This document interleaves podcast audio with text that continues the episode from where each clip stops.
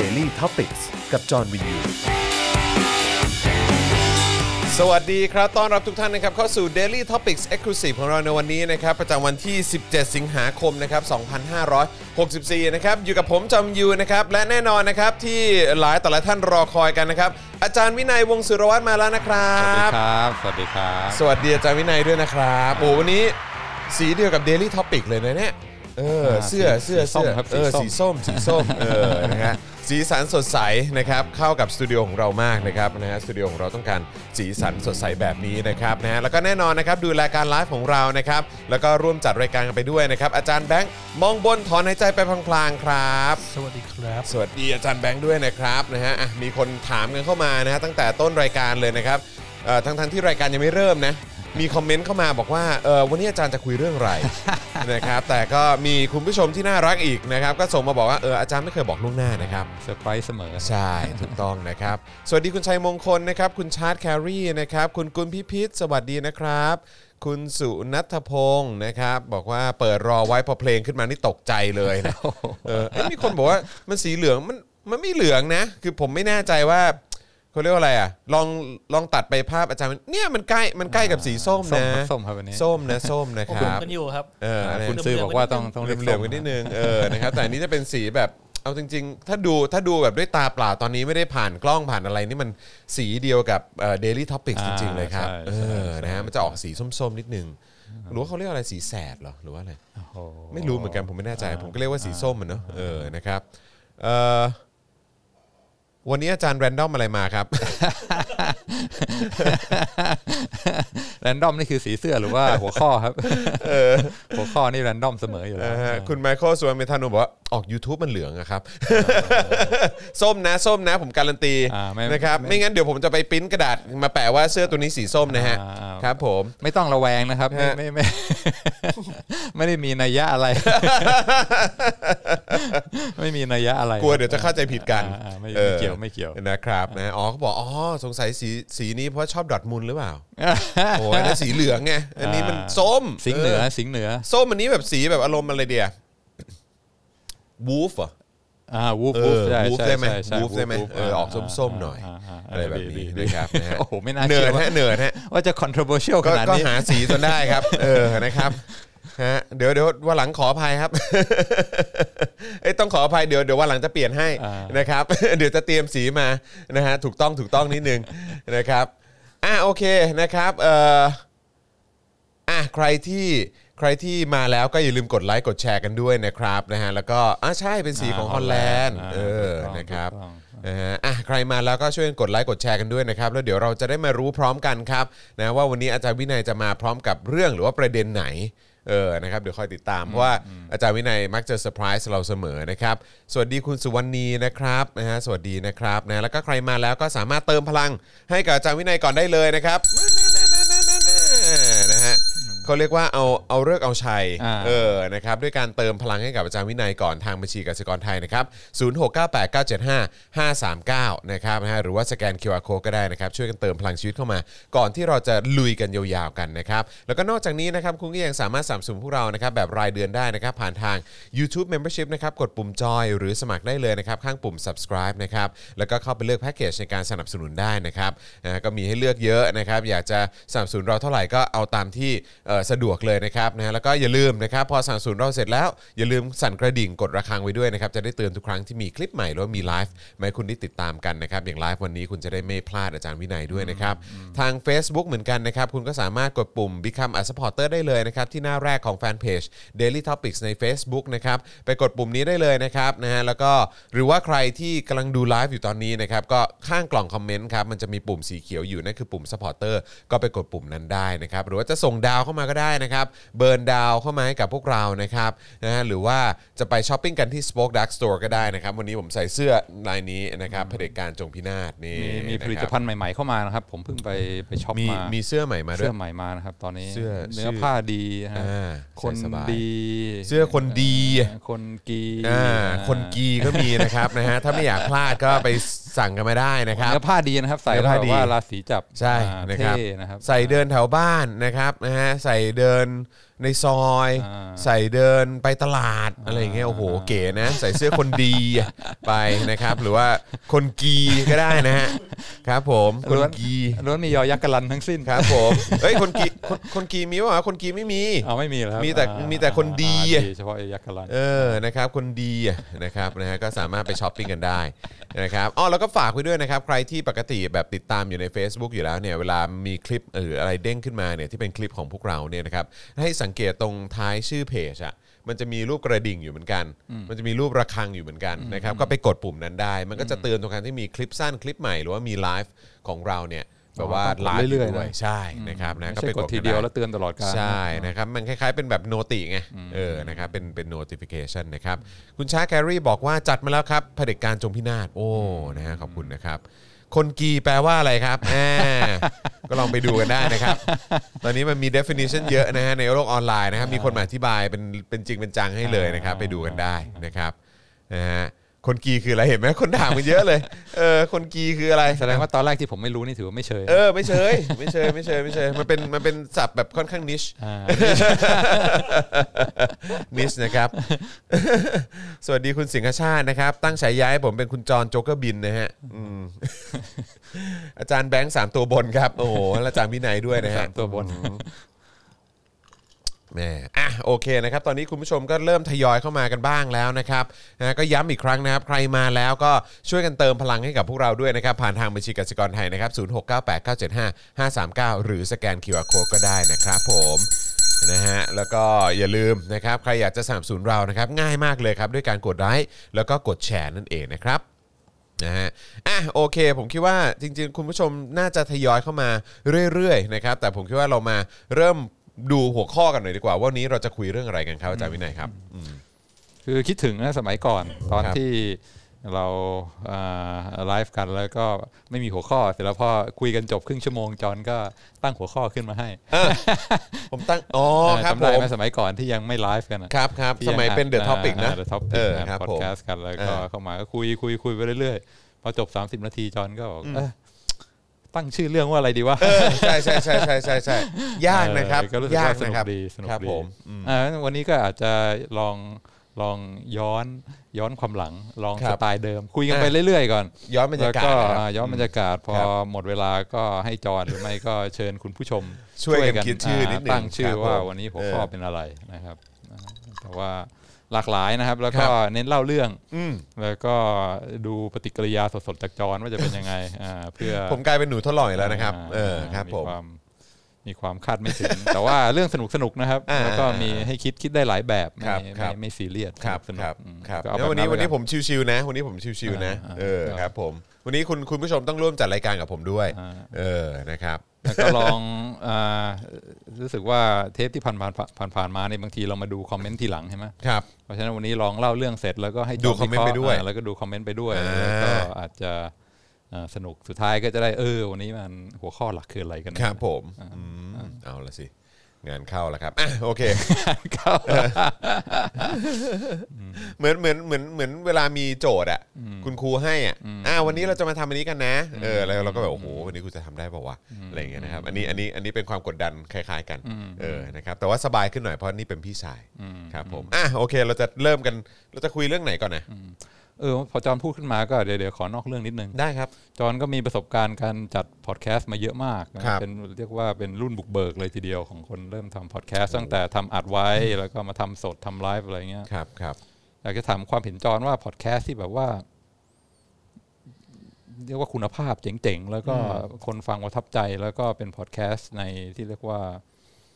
ตัวอย่างหรือว่าควรจะพอดแคสต์ส่วนใหญ่ควรจะเป็นอย่างนี้เนี่ยมันต้องมีลักษณะยังไงบ้างพอดแคสต์ที่เรียกว่าเป็นแนวหน้าแล้วก็พอดแคสต์คุณภาพเนี่ยมันต้องมีลักษณะยังไงบ้างคือ อันนี้ก็ไม่กล้าฟันธงแฮะเพราะว่าก็หลายๆความเห็นของจอนเองก็รู้สึกว่าเหมือนแบบพอดแคสต์ที่มันติดชาร์ตหรือติดอันดับอยู่ตอนเนี้ยบางทีก็คือมันก็เป็นพอดแคสต์ที่ดีแหละแต่ว่าบางทีอาจจะไม่ได้ตรงกับเทสหรือว่ารสนิยมเราสักเท่าไหร่แต่จอนแค่มีความรู้สึกว่าไอ้พอดแคสต์ที่ดีมันคือ ก็ไม่กล้าฟันธงเพราะก็จะมีคนที่เป็นกูรูและผู้รู้เกี่ยวกับว่าพอดแคสต์คืออะไรพอดแคสต์ที่ดีคืออะไรอะไรเงี้ยก็มีผู้เชี่ยวชาญเยอะอะไรเงี้ยเอาเป็นว่าพอดแคสต์ที่จอนชอบแล้วก็จอนรู้สึกว่าเท่าที่สังเกตดูเนี่ยพอดแคสต์เหล่านี้แล้วโดยเฉพาะในต่างประเทศนะซึ่งมีคนฟังเยอะกว่าประเทศไทยแน่นอนเพราะประเทศไทยก็ใช้แค่ภาษาไทยก็จะมีแค่คนไทยเท่านั้นที่ฟังได้อะไรเงี้ยแต่ว่าในขณะที่ของต่างประเทศเนี่ยมันเป็นภาษาอังกฤษใช่ไหมครับหรือว่าเป็นภาษาที่ค่อนข้างสากลอะไรเงี้ยมันก็จะมีคนฟังได้เยอะมากขึ้นแล้วทำยังไงให้เรื่องราวของคุณเนี่ยแบบว่ามันไปได้รับความสนใจสำหรับคนที่เข้าใจภาษาอังกฤษแต่ว่ามาจากคนละวัฒนธรรมอ่ะจอนว่าอันนี้หรือว่าคนละสังคมอ่ะมันก็เป็นเรื่องที่ท้าทายเพราะฉะนั้นคือคนที่สามารถทำให้พอดแคสต์นั้นมันน่าสนใจขึ้นมาได้เนี่ยมันก็ถือว่าเป็นคนที่เก่งอันนั้นอันดับแรกใช่ไหมฮะแต่ว่าจอนว่าไอ้ประเด็นที่สำคัญที่สุดสำหรับจอนที่รู้สึกว่ามันเป็นเรื่องสำคัญมากๆอ่ะสำหรับการทำพอดแคสต์หรือว่าการทำรายการซึ่งจริงๆแล้วจอนเบสรายการของจอนอ่ะคือไอ้พอดแคสต์ของจอนให้เป็นเหมือนรายการพูดคุยและสัมภาษณ์แต่ว่าก็แค่บอกว่าออกมาเป็นเนื้อหาของเสียงเป็นแบบพอดแคสต์แล้วก็พยายามสื่อสารให้คนฟังที่ฟังแบบไม่เห็นภาพสามารถเก็ตได้ด้วยเหมือนกันอะไรเงี้ยเพราะฉะนั้นคือจอนว่าประเด็นที่สำคัญที่สุดน่าที่ทำให้พอดแคสต์มันได้รับความนิยมอ่ะจอนว่ามันน่าจะอยู่ที่บทสนทนามากกว่าคือแบบว่าคือมันเป็นการสนทนากันที่สนุกอ่ะหรือว่ามันเป็นการสนทนากันที่น่าสนใจคือมันเป็นการสนทนาที่มันไหลลื่นมันเป็นการสนทนาที่มันเป็นการพูดคุยแล้วก็เหมือนแบบว่ามาชวนคนที่นั่งฟังผ่านหูฟังของเขาหรือว่าที่เขาเปิดฟังผ่านลำโพงของเขาเนี่ยให้เขารู้สึกว่าเขาจอยอยู่ใน conversation นั้นด้วยซึ่งมันยากนะซึ่งมันยากแต่ว่าหลายๆครั้งเราก็จะเจอแบบ podcast ที่เป็นลักษณะของการแบบบางทีก็พูดอยู่คนเดียวหรือว่าซึ่งก็ไม่ได้ผิดนะมันก็ไม่ได้ผิดมันก็เป็นสไตล์นั้นเหมือนกันอะไรเงี้ยหรือว่าเขาเรียกอะไรอ่ะพอดแคสต์ที่มีสคริปต์มาอะไรอย่างเงี้ยมันก็จะมีด้วยเหมือนกันซึ่งมันต้องมีเอลิเมนต์ความสดใช่ไหมใช่มันต้องมีความสดมันต้องมีความกันเองมันต้องมีการพูดคุยจอนก็จะพยายามตัดต่อให้น้อยที่สุดใช่ไหมครับพยายามให้มันแบบถ้าถามอาจารย์แบงก์ก็อาจารย์แบงก์ก็น่าจะรู้เพราะตอนนั้นอาจารย์แบงก์ก็ช่วยดูแลเรื่องของเนื้อหาอยู่อะไรอย่างเงี้ยก็แบบว่าเต็มที่ก็มีสคริปต์มีอะไรนิดหน่อยๆอ่ะแต่น้อยมากคือแทบจะไม่ได้ตัดเลยเนาะคืออาจจะตัดแค่แบบตอนต้นรายการกับท้ายรายการเกี่ยวกับเรื่องของเสียงเกี่ยวกับเรื่องตอนช่วงเข้าออกรายการนั่นเองตอนช่วงเนื้อตัวเนื้อหาแทบจะไม่ได้แตะเลยอ่ะเพราะฉะนั้นมันก็ค่อนข้างมีความสดมากเห็นด้วยใช่เพราะคนต้องการเห็นอะไรที่มันออเทนติกใช่ไหมที่จริงแท้ใช่ใช่ว่าอะไรที่มันซ้อมมาที่มีบทเนี่ยบางทีมันก็ได้เห็นบ่อยอยู่แล้วแต่ว่าถ้าเกิดได้พีคเข้าไปว่าเวลาคนเขานั่งคุยกันชิวๆจริงๆเนี่ยมันเป็นยังไงมันอาจจะน่าสนใจกว่าใช่แล้วคือการอธิบายคือเมื่อกี้คุณไมเคิลถามมาบอกว่าแล้วมันต่างกับเวลาจัดรายการยังไงสำหรับจอนอ่ะมันไม่ได้ต่างกันเยอะคือจอนไม่ได้เป็นผู้เชี่ยวชาญด้านพอดแคสต์นะครับแต่ว่าจอนหยิบเอาหลักการของการถ่ายรายการอ่ะมาทำให้เราสามารถทำพอดแคสต์ไปในตัวได้ด้วยเหมือนกันซึ่งมันก็ทำให้เราได้คอนเทนต์ทั้งเป็นวิดีโอแล้วก็เราก็ได้คอนเทนต์ทั้งที่เป็นเสียงได้ด้วยเหมือนกันแต่ว่ามันจะต้องคำนึงอยู่ในหัวตลอดเวลาว่าไอ้สิ่งที่เราพูดอ่ะอย่างเวลาจัดรายการกับอาจารย์โควิดอย่างเงี้ยบางทีอาจารย์โควิดก็จะมีแผนที่ขึ้นมาให้ดูด้วยใช่ไหมฮะแต่ทำยังไงให้เราอธิบายให้เข้าใจว่าแบบว่าไอ้พื้นที่ตรงนี้ที่แบบอาจารย์โควิดกำลังอธิบายอยู่เนี่ยมันคือมีภูเขามีตรงนี้มีติดกับประเทศพรมแดนติดกับประเทศอะไรหรืออะไรแบบเนี้ยคือเราต้องอธิบายให้คนฟังอ่ะเห็นภาพได้ด้วยเหมือนกันคือเราไม่สามารถทิ้งเขาได้อ่ะคือเนื้อหาบางอย่างถ้ามันเป็นวิชวลเนี่ยมันอาจจะสื่อสารได้ลำบากมากกว่าใช่ใช่ใช่ใช่โอเคก่อนจะเข้าประเด็นกำลังสนใจเรื่องนี้จอนก็ทำพอดแคสต์มาน่าจะหลักพันแล้วนะเฮ้ยถึงเหรอไม่ถึงหรอกมั้งกี่ปีแล้วยังหรอกแต่ว่าถ้ารวม ถ้ารวม Daily Topics เข้าไปด้วยอ่ะก็จอนว่าก็หลายร้อยอยู่อ่ะก็หลายร้อยอยู่น่าจะประมาณครึ่งพันได้ประมาณครึ่งพันได้เนอะครับผมมีไหนบ้างที่จอรู้สึกว่าจำได้แล้วก็รู้สึกว่าเป็นfavorite some of your favorite podcast ที่ต้องเปิดดูอ่ะต้องดูลิสต์ว่ะผมขออนุญาตได้ไหมมีอะไรที่แบบว่าขออนุญาตได้ไหมสติ๊กว่ามันมีเยอะนะแล้วก็คือด้วยความที่เราทำมาหลายรายการใช่ไหมครับเราทำมาหลายรายการเพราะฉะนั้นก็จะมีเทปที่เราประทับใจอ่ะแตกต่างกันไปคือหมายว่าอย่างรายการวิทย์เลิฟวิทย์คำปากาก็จะมีเทปที่เราก็ประทับใจเทปกับอาจารย์วินัยก็มีเทปที่เราประทับใจอะไรแบบนี้คือมันก็จะแตกต่างกันไปหรือศาสดาพาไปอย่างเงี้ยใ ช่ไหมเนี่ยรายการที่เรามีก็มีอ่านไปเรื่อยของพี่อัดบุญนาคใช่ไหมฮะเล็บซ้ายไร้สิทธิ์ก็มีศาสดาพาไปใช่ไหมเดอะท็อปปิกกับอาจารย์วินัยวาสนาอารวาสประมาณนี้คือจริงๆแล้วก็มีของอาจารย์โควิดมีของอะไรพวกนี้ด้วยของพี่โรซี่ใช่ไหมครับของพี่โรซี่ก็มีด้วยเหมือนกันอะไรแบบนี้ชอบเยอะคือตอนนี้ก็ไม่รู้จะฟันธงว่าเทปไหนดีอันนี้อาจจะเตรียมไว้สักเทปนึงในอนาคตมานั่งคุยกันว่าชอบเทปนี้เพราะอะไรประทับใจแล้วก็จำได้ค่อนข้างมากเพราะว่าเรื่องอะไรแล้วมานั่งคิดย้อนหลังเพราะโอ้โหทำมาตั้ง500พอดแคสต์แล้วมันน่าจะมีอะไรที่กลับมาย้อนคุยกันได้ใช่ๆๆๆคุยผมว่ามันมีความน่าสนใจในแต่ละเทปมันก็มีความพิเศษของมันแตกต่างกันไปแล้วก็ตัวผู้ดำเนินรายการหรือว่าผู้ที่มาเนี่ยแหละมาจัดรายการร่วมของเราเนี่ยก็คือมีแบบมีมุมอะไรอย่างเงี้ยที่มันน่าสนใจแตกต่างกันไปด้วยอะไรเงี้ยมันก็บางวีคก็แซ่บบางวีคก็น่ารักบางวีคก็แบบว่าบางวีคก็โอ้โหดูเดือดอะไรเงี้ยคือมันก็มีความแตกต่างกันไปแล้วผมว่าคนฟังหรือคนที่ติดตามรายการของเราก็น่าจะมีความรู้สึกแบบแบบเหมือนโตไปกับเราอ่ะหรือว่าอยู่ในเขาเรียกแวดวงการสนทนากับเราจริงๆอ่ะผมว่าดีเนี่ยอย่างคุณไมเคิลก็ถามมาว่าแล้วอย่างเจาะข่าวตื้นนี่ถือเป็นพอดแคสต์หรือเปล่าผมว่าไม่ใช่นะครับโอ้มีสวัสดีจากเซาท์แอฟริกาด้วยฮะคุณปรียาสวัสดีนะครับกี่โมงนะครับเซาท์แอฟริกาตอนนี้กี่โมงเราก็ไม่รู้นะครับนะฮะหรือว่าอาจารย์วินัยกำลังคิดจะเปิดพอดแคสต์อีกสักรายการครับเห็นถามเรื่องพอดแคสต์ไงไม่ก็จอนพูดขึ้นมาพอดีไงว่าต้องมีความไหลลื่นอะไรเงี้ยแต่ว่าที่จำได้ว่าปังขึ้นมาเปรี้ยงขึ้นมามากๆจริงๆตอนนั้นเปรี้ยงมากคือเทปอะไรนะ fuck you Sean อ๋อแต่ว่าอันนั้นมันก็เป็น daily topic เนาะอันนั้นมันเป็น daily topic เนาะตอนนั้น daily topics คืออันนั้นออกแบบสดๆใช่ไหมใช่อันนั้นก็สดจริงๆแหละก็โดนแบบโอ้โหมันก็เป็นกระแสมันก็เป็นกระแสคนก็เอาไปทำมีมกันเยอะมากแคปหน้าจอไปทำมีมกันเยอะพอสมควรคือแบบว่าอารมณ์มันมาแล้วก็แบบว่าพูดแล้วก็มันออกมาสดๆใช่อันนั้นก็เป็นก็ยังรู้สึกอยู่จนถึงทุกวันนี้ก็ความรู้สึกไม่ได้เปลี่ยนไปฮะตอนนั้นอาจารย์แบงค์อยู่มั้ยนะตอนฟังอยู่ตลอดอ่ะอยู่ทุกเหตุการณ์อาจารย์แบงค์อ่ะอาจารย์แบงค์อยู่ทุกเหตุการณ์นะครับนะครับถ้าถามว่าอาจารย์แบงค์อยู่เหตุการณ์ไหนบ้างอาจารย์แบงค์อยู่ทุกเหตุการณ์ครับเห็นดราม่าอะไรในรายการนี้อยู่หมดนะฮะครับผมโอเคงั้นเราก็มาเริ่มสไตล์เดิมๆก่อนแล้วกันได้ครับคือคุยเล่าโน่นเล่านี่แล้วก็สุดท้ายเรามาดูซิว่ามีประเด็นอะไรที่น่าสนใจก็อันนี้ก็ไปดูพอดแคสต์ของอเมริกามาก็มีมากมายหลายอันเยอะส่วนใหญ่มันก็ขึ้นมาหลายอันนี้ขึ้นมาของแบบพวกฝั่งคอนเซอร์วาทีฟนะซึ่งจอร์แดนพีเตอร์สันก็จะอยู่ในกลุ่มนั้นบอกนะว่าไปฟังเบนชาปิโร่ด้วยเนี่ยเฮ้ยรู้ได้ไงวะว่าแหละเบนชาปิโร่เล่าเรื่องเบนชาปิโร่ให้ฟังหน่อยอะไรผมแค่รู้สึกว่าเป็นบุคคลที่น่ารำคาญเท่านั้นเองครับน่ารำคาญก็พูดเร็วแล้วก็แบบว่าบางทีแบบเวลาสวนเวลาตอบกลับก็คือแบบว่าก็หยิบแต่สถิติที่แบบว่าเป็นประโยชน์กับตัวเองมาเถียงอะไรอย่างเงี้ยเข้าใจป่ะซึ่งเราก็นั่งฟังแล้วโอเคล่าสุดนี่ฟังเรื่องอะไรผมไม่ได้ฟังมาพักใหญ่แล้วครับแล้วก็คือก็เห็นเขาแบบเหมือนแสดงความก็เห็นครั้งสุดท้ายคือความแบบงูงี่หลังการเลือกตั้งอะไรอย่างเงี้ยผมก็เลยแบบโอเค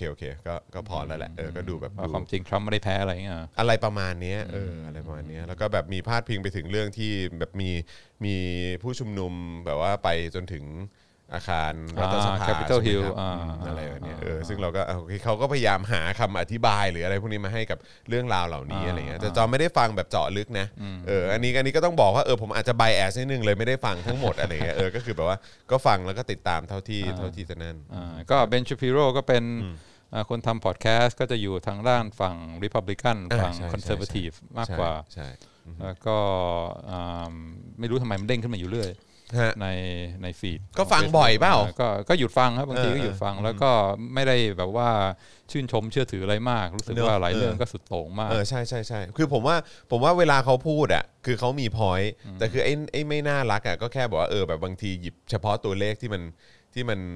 มันสามารถเชื่อมโยงกับสิ่งที่เราพูดได้อ่ะแต่ไม่ได้พูดถึงมุมกว้างอะไรแบบเนี้ยหรือว่าแต่ว่าหลายๆครั้งอ่ะเขาก็เป็นคนที่ผมว่าเขาเจ๋งตรงที่ว่าหลายๆครั้งเขาก็พร้อมไปออกรายการ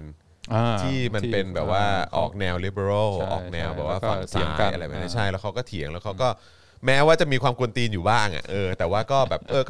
ก็พอยท์ที่เขาหยิบขึ้นมาก็น่าสนใจครับผมโอ้ดีมากโอ้จอนี่เราเริ่มสื่อโทรจิตกันได้นะว่ากำลังจะพูดถึงเรื่องBen Shapiro พอดีครับทำไมเหมือนจับทางได้วะเนี่ยครับผมบอกว่าพอดแคสต์คอนเซอร์เวทีฟนี่จอเลยอย่าบอกว่าไปดู Ben Shapiro เนี่ยตอนนี้เวลาดู Facebook เลยต้องแอบดูเนี่ยเพราะว่าเดี๋ยวเวลาคนอื่นเห็นแล้วมันจะบอกว่าเฮ้ยมันดูอะไรอยู่วะไม่เป็นไรดูไปเลยแล้วก็ใส่หูฟังดูอย่างเป็นส่วนตัวมากซึ่งก็ไม่ได้คิดว่าบางเรื่องสุดโต่งมากอย่างเมื่อไม่นานมานี้ก็เห็นเขาแชร์อะไรบอกว่าโยคะนี่เป็นศาสตร์ของซาตานเพราะฉะนั้นไม่ควรจะเล่นโยคะอะไรแบบนั้นแบบไม่ควรทำเลยว่าเฮ้ยถ้าอยากยืดก็ทำพิลาทิสนะอย่าไปเล่นโยคะเพราะว่ามันมีพวกไอเดียโลจีของฝั่งliberal อยู่เยอะเพราะฉะนั้นอย่าเล่นขำๆเพราะฉะนั้นก็อย่าไปซีเรียสมากเราไม่ได้เชื่อถือเขา 100% แต่ว่าก็อย่างที่จอนบอกบางทีก็มี point อะไรที่น่าสนใจใช่ๆๆเพราะฉะนั้นก็หยุดฟังแล้วก็พยายามกรองเอา point ที่เรื่องไร้สาระออกแล้วก็ฟังเห็นด้วยครับงั้นล่าสุดก็เห็นอะไรที่น่าสนใจมากเป็นการสัมภาษณ์ระหว่างBen Shapiro กับNeil deGrasse Tyson จะรู้จัก Neil deGrasse Tyson นักวิทยาศาสตร์เนาะครับผม Neil deGrasse Tyson นี่คือเป็นแอฟริกันอเมริกันแล้วก็เรียกว่าเป็นนักวิทยาศาสตร์ที่มีชื่อเสียงก็คือพูดจาฉะฉานแล้วก็มีความรู้แล้วก็เป็น astrophysicist คือเรียนฟิสิกส์มายากแล้วก็ที่สำคัญก็คือเป็นแอฟริกันอเมริกันด้วยเพราะฉะนั้นก็ค่อนข้างได้รับการสนับสนุนจากสื่อเพราะว่าบางทีอเมริกานี่มี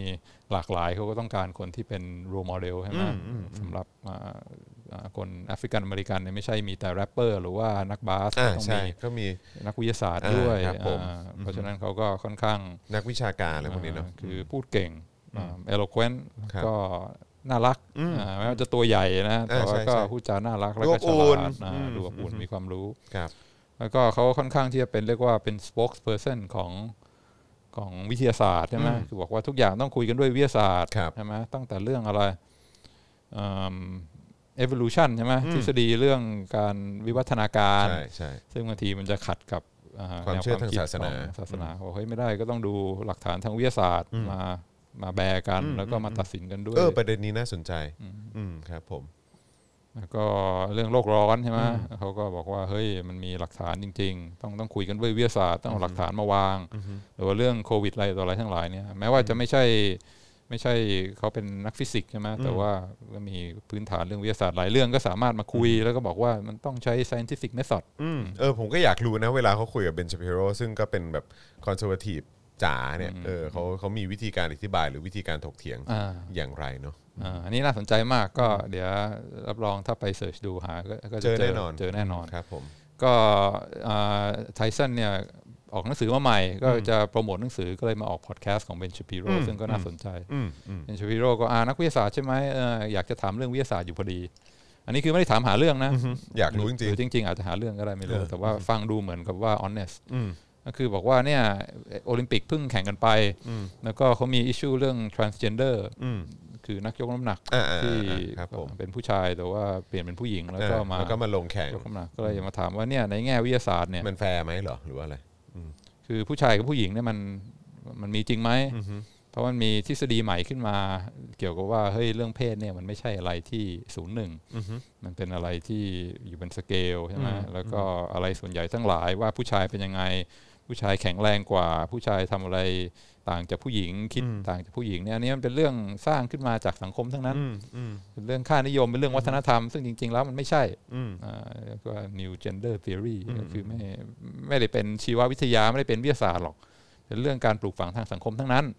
เพราะฉะนั้นก็อยากจะถามว่าทางวิทยาศาสตร์เนี่ยว่าไงเรื่องผู้ชายกับผู้หญิงเนี่ยมีชายจริงหญิงแท้หรือเปล่าหรือว่าความจริงว่ามันเป็นเรื่องทางสังคมทั้งนั้นอันนี้ก็คือถามแบบว่าเขาวิทยาศาสตร์นะตอบน่าสนใจมากนิวรัสไซซันก็บอกว่าอันนี้มันก็มีแค่ความสำคัญทางด้านกีฬาใช่ไหมเรื่องอื่นในสังคมมันก็ไม่ได้มีความสำคัญมากเท่าไหร่อันนี้มันแค่ว่าเวลาจะแข่งโอลิมปิกกันเนี่ยจะแข่งยกน้ำหนักแข่งวิ่งกันเนี่ยจะแบ่ง เพศหรือเปล่าแบ่งยังไงซึ่งในโลกแห่งความเป็นจริงเนี่ยมันก็ไม่ได้มีความสำคัญอะไรมากBen Shapiro ก็ตามหลักก็ไม่ยอมอะไรง่ายๆก็เลยบอกว่าก็อาจจะไม่ใช่นะ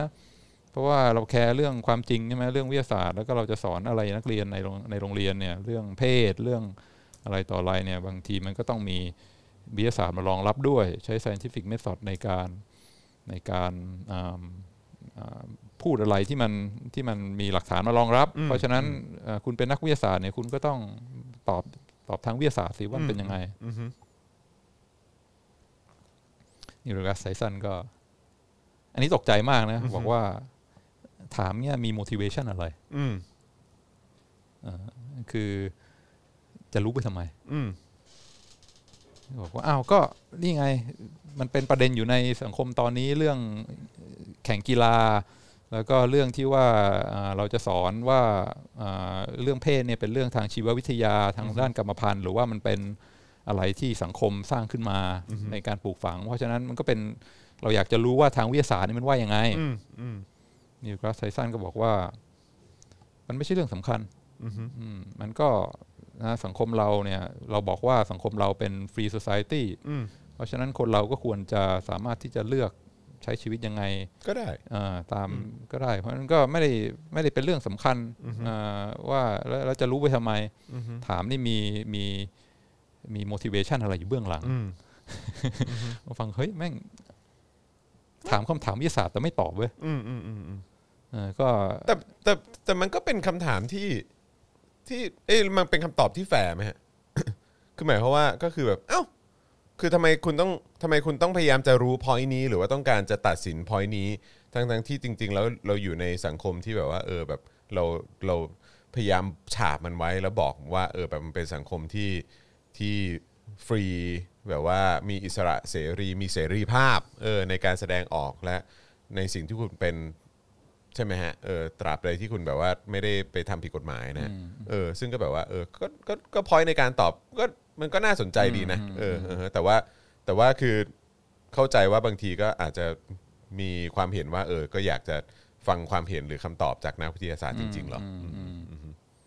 ซึ่งนิวชาพิโร่ก็ฉลาดใช่ไหมก็นี่ไงแล้วนี่คือหน้าที่ของรัฐธรรมนูญอเมริกาเนี่ยมีไว้สำหรับการันตีเสรีภาพคนอยากจะทำอะไรก็ทำได้ถูกต้องอยู่แล้วนั่นคือรัฐธรรมนูญเพราะฉะนั้นก็เราก็มีการันตีอันนี้แต่วันนี้อยากจะรู้ความจริงทางวิทยาศาสตร์ว่ามันเป็นยังไงนิวกราสไทสันก็บอกว่ามันไว้ใจไม่ได้ความจริงเนี่ยถ้าสมมติพูดความจริงออกมาเนี่ยบางทีมันไปอยู่ในมือของนักการเมืองแล้วก็นักการเมืองซึ่งเรายังไว้ใจไม่ได้เนี่ยก็จะเอาความจริงอันนั้นมาใช้เพื่อจำกัดสิทธิและเสรีภาพของประชาชนทั่วไปเพราะฉะนั้นเนื่องจากว่ายังไม่สามารถไว้ใจ motivation หรือว่าการเอาข้อมูลอะไรไปใช้เป็นเครื่องมือทางการเมืองเนี่ยเพราะฉะนั้นอันนี้ทำให้รู้สึกยังไม่พร้อมที่จะมา discuss เรื่องวิทยาศาสตร์ของเพศชายและผู้หญิงแล้วก็หลังจากนั้นก็จบก็คือไม่พุชต่อแล้วก็เลยคิดว่าเฮ้ยนิวเดอะกราสไทสันเนี่ยธรรมดาเป็นคนที่ต้องวิทยาศาสตร์ก่อนใช่ไหมมีอะไรต้อง science what the science say ทุกอย่างตั้งแต่วิวัฒนาการตั้งแต่เรื่องโลกร้อนอะไรทุกอย่างก็พุชวิทยาศาสตร์มากแต่พอบางเรื่องเนี่ยมาถึงก็บอกว่าเฮ้ยถามทำไมอย่ารู้ดีกว่าเพราะว่าไว้ใจไม่ได้ว่าถ้าข้อมูลนี้ออกไปแล้วเนี่ยมันจะทำให้มาจำกัดสิทธิเสรีภาพของคนในสังคมเราหรือเปล่าก็บางทีคนที่บอกว่ามั่นใจในวิทยาศาสตร์แล้วก็เชื่อในวิทยาศาสตร์เนี่ยบางทีก็คือมันเหมือนเป็นคำตอบของนักการเมืองมากกว่านักวิทยาศาสตร์ใช่ไหมหรือว่าเขาหรือว่ามันเป็นอันนี้ตีความเฉยๆนะครับหรือว่ามันเป็นเรื่องแบบเรื่องปกติหรือเปล่าที่เขาจะแบบรู้สึกว่าสื่อก็จะโค้ดหรือแม้กระทั่งแบบอย่างเบนชาปิโร่ก็คืออาจจะโค้ดว่าก็นิวเดอะกราสไทสันยังพูดอย่างนี้เลยอะไรแบบนี้แล้วก็แบบเอาก็อย่างที่บอกก็คือแบบก็จะหยิบเอาไปใช้เฉพาะในสิ่งที่ซัพพอร์ตแนวคิดของตัวเองแล้วก็คือเขาก็รู้ว่าเขาก็จะถูกใช้เป็นเครื่องมือแบบนั้นได้ก็เลยแบบว่าแบบไม่ตอบในประเด็นนี้ดีกว่าคิดว่ามันเป็นอย่างนั้นเป็นไปได้ไหมฮะ ราะฉะนั้นความจริงนี่ก็พูดได้เฉพาะกับบางคนเท่านั้นก็คือถ้าก็จอนว่าก็พูดได้นะแต่ก็คือแบบว่าเราจอนว่าอันนี้มันก็เลยเป็น point ที่ทำไมเขาถึงถามถึง motivation น่ะทำไมถึงอยากรู้วะทำไมจะเอาคำตอบนี้ไปเพื่ออะไรแล้วก็รู้ว่าเจาะจงมาเพื่อถามเกี่ยวกับเรื่องของเพศไงก็เลยแบบก็น่าจะพอเดาออกว่าก็จะเอาแบบสมมติว่าอาจจะแค่บอกว่าก็คือใช่ก็คือชายก็คือชายหญิงก็คือหญิงหรืออะไรก็ตามมันอาจจะแบบดูโครโมโซมหรืออะไรพวกนี้ก็แบบมันอาจจะเป็นอันนี้จำไม่รู้ว่าเขาจะตอบว่าอะไรนะแต่คือแบบว่าก็คืออาจจะแค่เฉพาะตรงนี้ก็ได้ที่เขาจะหยิบเอาไปใช้อ่ะที่หมายว่าสื่อแบบอนุรักษ์นิยมหรือว่าสื่อที่แบบว่าต่อต้านเรื่องอะไรพวกนี้อยู่แล้วก็จะเอาไปใช้แต่ว่าคืออาจจะมีประโยคต่อไปอีกก็ได้ที่พูดว่าแต่ว่าก็คือแบบว่าด้วยลักษณะทางจิตวิทยาอะไรนะซึ่งมันก็สามารถพิสูจน์ทางวิทยาศาสตร์ได้มันเป็นเรื่องแบบว่าเป็นเรื่องที่สามารถเกิดขึ้นได้กับใครก็ตามกับสิ่งมีชีวิตไหนก็ได้อะไรเงี้ยเพนกวินก็เป็นได้แพนด้านี่ก็สามารถแบบว่าแบบแบบรักแบบว่าแพนด้าที่เป็นเพศเดียวกันได้อะไรเงี้ยเข้าใจว่าคือแบบว่าเขาอาจจะแล้วเขาอาจจะหยิบไปแค่เฉพาะพอยนั้นก็ได้อะไรเงี้ยซึ่งก็แบบว่าก็เราใช่ไหมก็พูดได้หลายอย่างก็บอกว่าไม่รู้ก็ได้อันนี้ไม่ใช่ฟีลของผมผมก็ไม่รู้ก็ตอบอย่างนั้นได้หรือว่าจะบอกว่ามันยังไม่ชัดเจนก็ได้มีหลักฐานทั้งสองฝั่งก็พูดได้เหมือนกันแต่ว่าถ้าจะบอกว่ามันชัดเจนฝ่ายใดฝ่ายหนึ่งเนี่ยต่อไปก็มันอยู่ในYouTube ใช่ไหมถ้าเกิดโดนคนอื่นมารีเพลย์แล้วเฮ้ยพูดอย่างนี้ผิดนี่หว่านะมันก็อันตรายเพราะฉะนั้นตอบให้ปลอดภัยก็อาจจะตอบว่าไม่ใช่ฝีของผมไม่รู้หรือว่าจะตอบว่ามีหลักฐานทั้งสองฝั่งเท่าที่รู้มาก็มีหลักฐานที่เสนออย่างนี้แล้วก็อย่างนี้เพราะฉะนั้นมันก็ยังไม่ชัดเจนนี่ก็ตอบได้แต่ว่านี่มันเป็นคำตอบอีกแบบนึงเป็นคำตอบแบบนักการเมืองไงคือบอกว่าไม่บอกจะรู้ไปทำไมมันก็คล้ายๆกับแบบเวลาสมมุติว่าถามเขาเรียกอะไรนะถามแบบชาวอนุรักษ์นิยมอเมริกันว่าแบบจะมีปืนไปทำไมอะไรเงี้ยแล้วก็แบบว่าโดยส่วนใหญ่ก็จะตอบว่าอ้าวก็รัฐธรรมนูญแบบอนุญาตให้ฉันมีนี่อะไรเงี้ยแล้วก็คือแบบว่าแล้วก็คือแค่นั้นจบแต่ว่าถ้าเอาสถิติการ violence หรือว่าไอ้ความรุนแรงที่มันเกิดขึ้น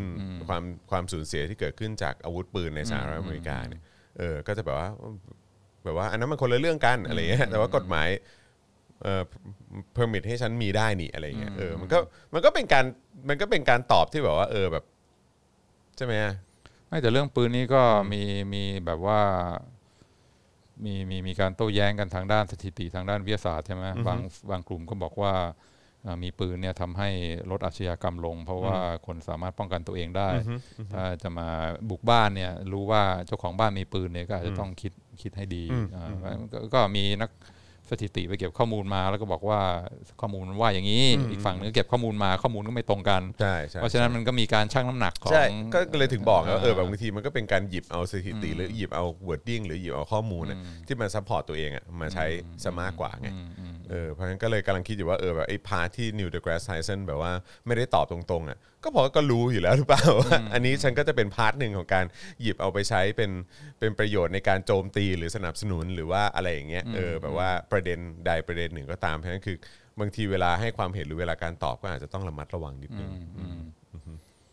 ซึ่งถ้าให้แฟร์เนี่ยก็ต้องว่าในกรณีอื่นก็คนอื่นก็อาจจะพูดอย่างนี้ได้เหมือนกันใช่ไหมไม่แต่ว่าก็คือถามว่าอยากฟังคำตอบไหมก็อยากฟังนะอยากฟังตามหลักถ้าเป็นนักวิทยาศาสตร์จริงๆก็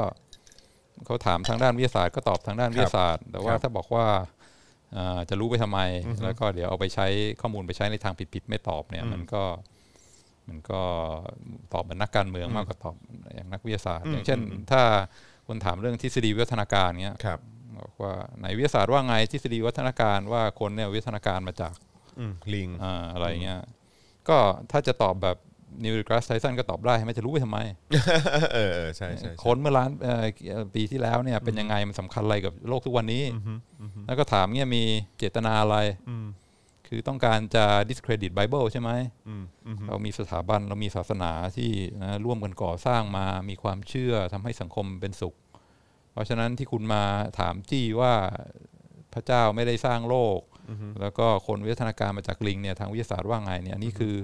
เจตนาคือจะหยิบเอาข้อมูลมาทำลายสถาบันมาทำลายความเชื่อมาทำลายความดีงามในสังคมเราหรือเปล่า ซึ่งฝั่งอีจอนคงไม่โอเคใช่ไหมแม่ก็คือกำลังคิดอยู่เพราะว่าก็คืออะไรจำได้ว่าเคยฟัง Neil deGrasse Tyson ให้สัมภาษณ์เกี่ยวกับเรื่องของ UFO อ่ะก็อยู่ในพอดแคสต์เหมือนกันแหละแต่ว่ารู้สึกว่าจะไปของโจโรแกนนะแล้วก็คือไอ้โจโรแกนนี่ก็มันก็บ้าแบบว่า UFO มากมันก็แบบว่าไม่เชื่อ UFO แล้วเวลามีเรื่องอะไรก็ตามแบบก็ชอบเชิญทหารมาหรืออะไรเงี้ยที่แบบว่าเคยเห็น UFO หรือว่าคนที่แบบว่าเคยบอกว่าเคยทำงานที่ Area 51มาสัมภาษณ์อะไรแล้วมันก็เนี่ยแหละก็คงมีโอกาสมันก็เจอ Neil deGrasse Tyson มันก็เลยสัมภาษณ์แหละแล้วมันก็ถามแบบว่าเรื่อง UFO นี่อยู่ว่ายังไงแล้วก็ตอนนี้ก็มีหลักฐานอะไรต่างๆเยอะมาก Neil deGrasse ก็ไอ้ Neil deGrasse บอกก็ไม่รู้จะก็ไม่รู้ว่าจะตอบยังไงเพราะว่าก็คือแบบคือถ้ามีหลักฐานที่มันชัดเจนและแบบและเคลียร์พิสูจน์ได้อะก็คือก็คงจะเชื่อแหละแต่คือแบบหลักการทางวิทยาศาสตร์มันต้องพิสูจน์หลายขั้นหลายตอนและต้องมีแบบว่าหลักฐานที่มาคอนเฟิร์มข้อมูลเนี้ยแบบว่าจากหลายทางถึงจะสามารถคอนเฟิร์มได้แล้วมันต้องแบบว่าเป็นการคอนเฟิร์มเหตุการณ์เดียวนะคือสมมุติว่ามีคนบอกว่าเนี่ยเห็น UFO อยู่ที่แหลมหนึ่งในภูเก็ตอะไรอย่างเงี้ยแล้วแบบว่ามันก็ต้องมีหลักฐานที่มามากพอที่แบบว่ามันเป็นสิ่งที่มาจากนอกโลกจริงๆมันมีภาพถ่ายมันมีวิดีโอมันมีการตรวจวัดสภาพอากาศอะไรต่างๆที่มันชัดเจนว่ามันมีเหตุการณ์นี้เกิดขึ้นจริงๆอะไรเงี้ยแล้วอันนี้ก็คือแค่เป็นการพิสูจน์แค่หนึ่งเหตุการณ์นะมันไม่ได้เป็นการพิสูจน์ว่าแบบมี UFO จริงๆอยู่บนโลกนี้อะไรเงี้ยซึ่งแบบว่าหรือว่าอยู่หรือว่ามันเดินทางมาจริงๆอะไรเงี้ยซึ่งก็แบบว่าก็มันก็แฟร์คือถ้าตอบในแง่ของทางวิทยาศาสตร์อ่ะมันก็ถือว่าแฟร์มันก็ถือว่าเป็นการตอบที่ก็เคลียร์แล้วจอนก็ก็รู้สึกว่าแล้วมันบอกว่าถามว่าอยากเชื่อไหมก็อยากเชื่อว่ามีจริงๆเพราะมันก็จะแบบว่าทำให้เราแบบเจริญก้าวหน้าไปทางวิทยาศาสตร์ได้อีกเยอะแยะมากมายแต่คือแบบตอนนี้มันตอบไม่ได้ไงว่ามันมีจริงหรือมันไม่มีจริงเพราะว่าไอ้หลักฐานที่เรามีอยู่อ่ะมันยังไม่มีความน่าเชื่อถือมากพอซึ่งเราก็รู้สึกก็เป็นการตอบที่แฟร์นะแล้วก็แบบว่าก็ตอบอยู่บนพื้นฐานของความเป็นจริงจริงๆอะไรอย่างเงี้ยบางทีก็เลยแบบว่ามองย้อนกลับมาแบบเรื่องของการวิธีการตอบไอ้สิ่งที่มันที่อย่าง UFO เนี่ยมันก็โอเคมันอาจจะกระทบกับเรื่องของความเชื่อทางศาสนาอยู่บ้างใช่ไหมว่าแบบพระเจ้าสร้างโลกหรือว่าแบบจักรวาลนี้แบบพระเจ้าเป็นผู้สร้างไม่ได้แบบว่าไม่ได้มีสิ่งมีชีวิตเกิดขึ้นเองแล้วก็ความฉลาดอะไรต่างๆมันก็มาจากการวิวัฒนาการอะไรอย่างเงี้ยคือแบบว่าเรื่องแบบนี้มันก็คงกระทบบ้างแหละแต่พอแบบพูดถึงเรื่องเจนเดอร์เรื่องของเรื่องเพศอะไรเงี้ยซึ่งแบบว่ามันก็ยังเป็นเรื่องที่มันมีผลกระทบกับเรื่องของสังคมแล้วก็จริงๆคนที่ตัดสินว่าเรื่องนี้มันควรจะเป็นเรื่องถูกหรือเปล่าหรือคำตอบก็คือว่ามันเป็นเรื่องที่ถูกหรือเปล่าหรือมันเป็นเรื่องที่ผิดหรือเปล่ามันอาจจะไม่ใช่ point ก็ได้ไงคือการที่คนจะเป็นแบบจะมีเจนเดอร์แบบเกิดมาเป็นชายแต่ว่าแบบพอโตขึ้นมาแล้วมีการปรับเปลี่ยนในเรื่องของร่างกายตัวเองเนี่ยเพื่อให้เข้ากับสิ่งที่ตัวเองรู้สึกสบายใจและมีความสุขอะไรแบบนี้มันอาจจะไม่ใช่ว่าเป็นการตัดสินว่าเป็นเรื่องที่ถูกที่ผิดก็ได้ไงเพราะบางทีแบบคอนเซอร์เวทีฟบางทีเขาอาจจะแบบมองก็ได้ว่าเฮ้ยอยู่เกิดมาอยู่เป็นผู้ชายนะอยู่โตขึ้นมาเป็นเกย์นะมันผิดนะเว้ยอะไรอย่างเงี้ยซึ่งแบบว่าซึ่งจริงๆแล้วมันอาจจะไม่ใช่มันไม่ใช่ point เรื่องของเรื่องที่ถูกเรื่องที่ผิดก็ได้มันเป็นสิทธิ์มากกว่าว่าคุณก็สามารถเป็นอะไรของคุณก็ได้เนี่ยแต่การที่คุณจะมาหาคำตอบว่าเรื่องนี้เป็นเรื่องที่ถูกเรื่องนี้เป็นเรื่องที่ผิดอ่ะมันอาจจะไม่ใช่เรื่องที่แฟร์ก็ได้นะฉะนั้นบางเรื่องก็ข้อมูลอาจจะมีโทษมากกว่ามีประโยชน์ ความจริงอาจจะเป็นเรื่องที่ไม่รู้ไม่ก็แบบว่าถามว่าความจริงเป็นเรื่องที่ไม่รู้ซะดีกว่าจอว่ามันก็อาจจะพูดอย่างนั้นไม่ได้มั้งจอว่าอาจจะต้องแบบว่าแบบมันอาจจะต้องเป็นจังหวะและโอกาสที่แบบว่าเราจะได้ทราบข้อมูลนี้แล้วก็คือแบบว่าการจะเอาคำตอบของคนคนเดียวมาเป็นบรรทัดฐานของอะไรหลายๆอย่างอ่ะมันก็คงไม่ได้มันก็คงจะต้องแบบว่าเป็นคอมมูนิตี้ของคนที่แบบว่าเห็นพ้องต้องกันว่าอันนี้เป็นเรื่องที่เราควรจะเดินไปในทิศทางนี้นะอะไรแบบนี้หรือเปล่าเนี่ยน่าสนใจอยากจะกลับมาแต่ว่าที่จอห์นพูดเรื่อง UFO เนี่ยทำให้นึกขึ้นมาถึงเรื่องสนุกมากเป็นเรื่องที่คุณแม่เล่าให้ฟังกำลังวาดรูประบายสีกับวิลเลียมอยู่แล้วก็นั่งดูหนังสือนิทานสตาร์วอร์สอ๋อใช่ใช่ใช่ใช่ใช่แล้วก็วิลเลียมก็เห็นสัตว์ประหลาดตัวหนึ่งในสตาร์วอร์สก็ถามคุณย่าว่าไอ้ตัวนี้มีจริงหรือเปล่าแล้วคุณย่าว่าไง อันนี้ผมทำไม่ได้ผมไม่ได้อยู่ในเหตุการณ์ตอนนั้นโอ้นี่อันนี้คลาสสิกมากคลาสสิกอาจารย์เจนนิสมากคือ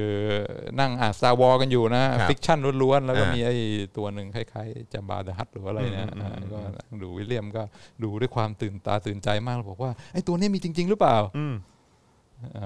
คุณย่าอาจารย์เจนนิสก็บอกว่าไม่รู้อ่ะมันอาจจะมีจริงหรือไม่มีจริงก็ได้ มันเป็นคำถามในเชิงปรัชญา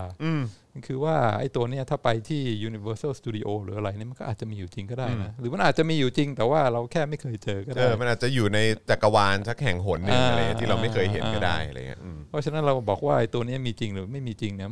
ไม่รู้สึก comfortable ที่จะตอบนะ ก็แฝงนะ ผมไม่รู้อ่ะผมชอบคำตอบแม่ผมเหมือนกันนะเพราะมันเป็น possibility ไงเรียมก็อึ้งเลย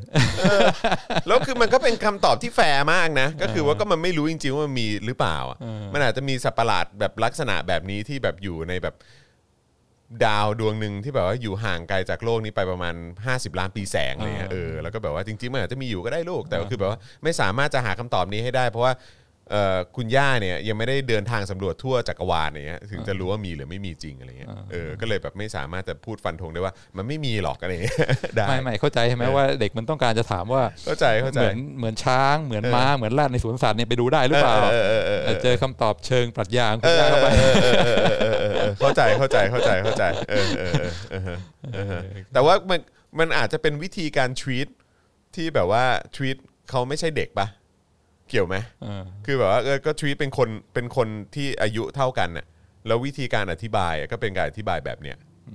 คือจอนแค่พยายามมองอย่างนี้นะเพราะแม่เราจะเป็นสไตล์นี้ไงเขาแม้เด็ก3 ขวบก็จะทวีตเป็นคนอายุเท่ากันน่ะหรือทวีตเป็น adult อ่ะเขาจะชอบทำอย่างนี้ไงจอนก็เลยมีความรู้สึกว่าแบบบางทีก็สงสารวิลเลียมเหมือนกันใช่บางทีอยากได้คำตอบง่ายๆไงอะไรหรือไม่มีไปสวนสัตว์เจอไหมแต่แม่ก็จริงใจเกินเหตุคุณย่าก็จริงใจเกินเหตุครับใช่หรือว่าจะมีในมัลติเวิร์สฮะโอ้โหนี่คุณใหม่ถามมานะครับไหนลองดูคอมเมนต์ที่มีคอมเมนต์อะไรนะคอมเมนต์บอกว่าคุณต่อจักรพงศ์บอกว่า UFO นี่ยืนยันแล้วว่ามีจริงแต่สิ่งมีชีวิตต่างดาวยังไม่ยืนยันว่ามีอยู่อ๋อครับผมนะฮะคุณเกโก้บอกว่าอะไรนะฮะ Nietzsche บอกว่า God is dead God is 1900 แหละฮะแล้วก็ Nietzsche is dead พระเจ้ามีจริงไหมวิทยาศาสตร์ว่าไง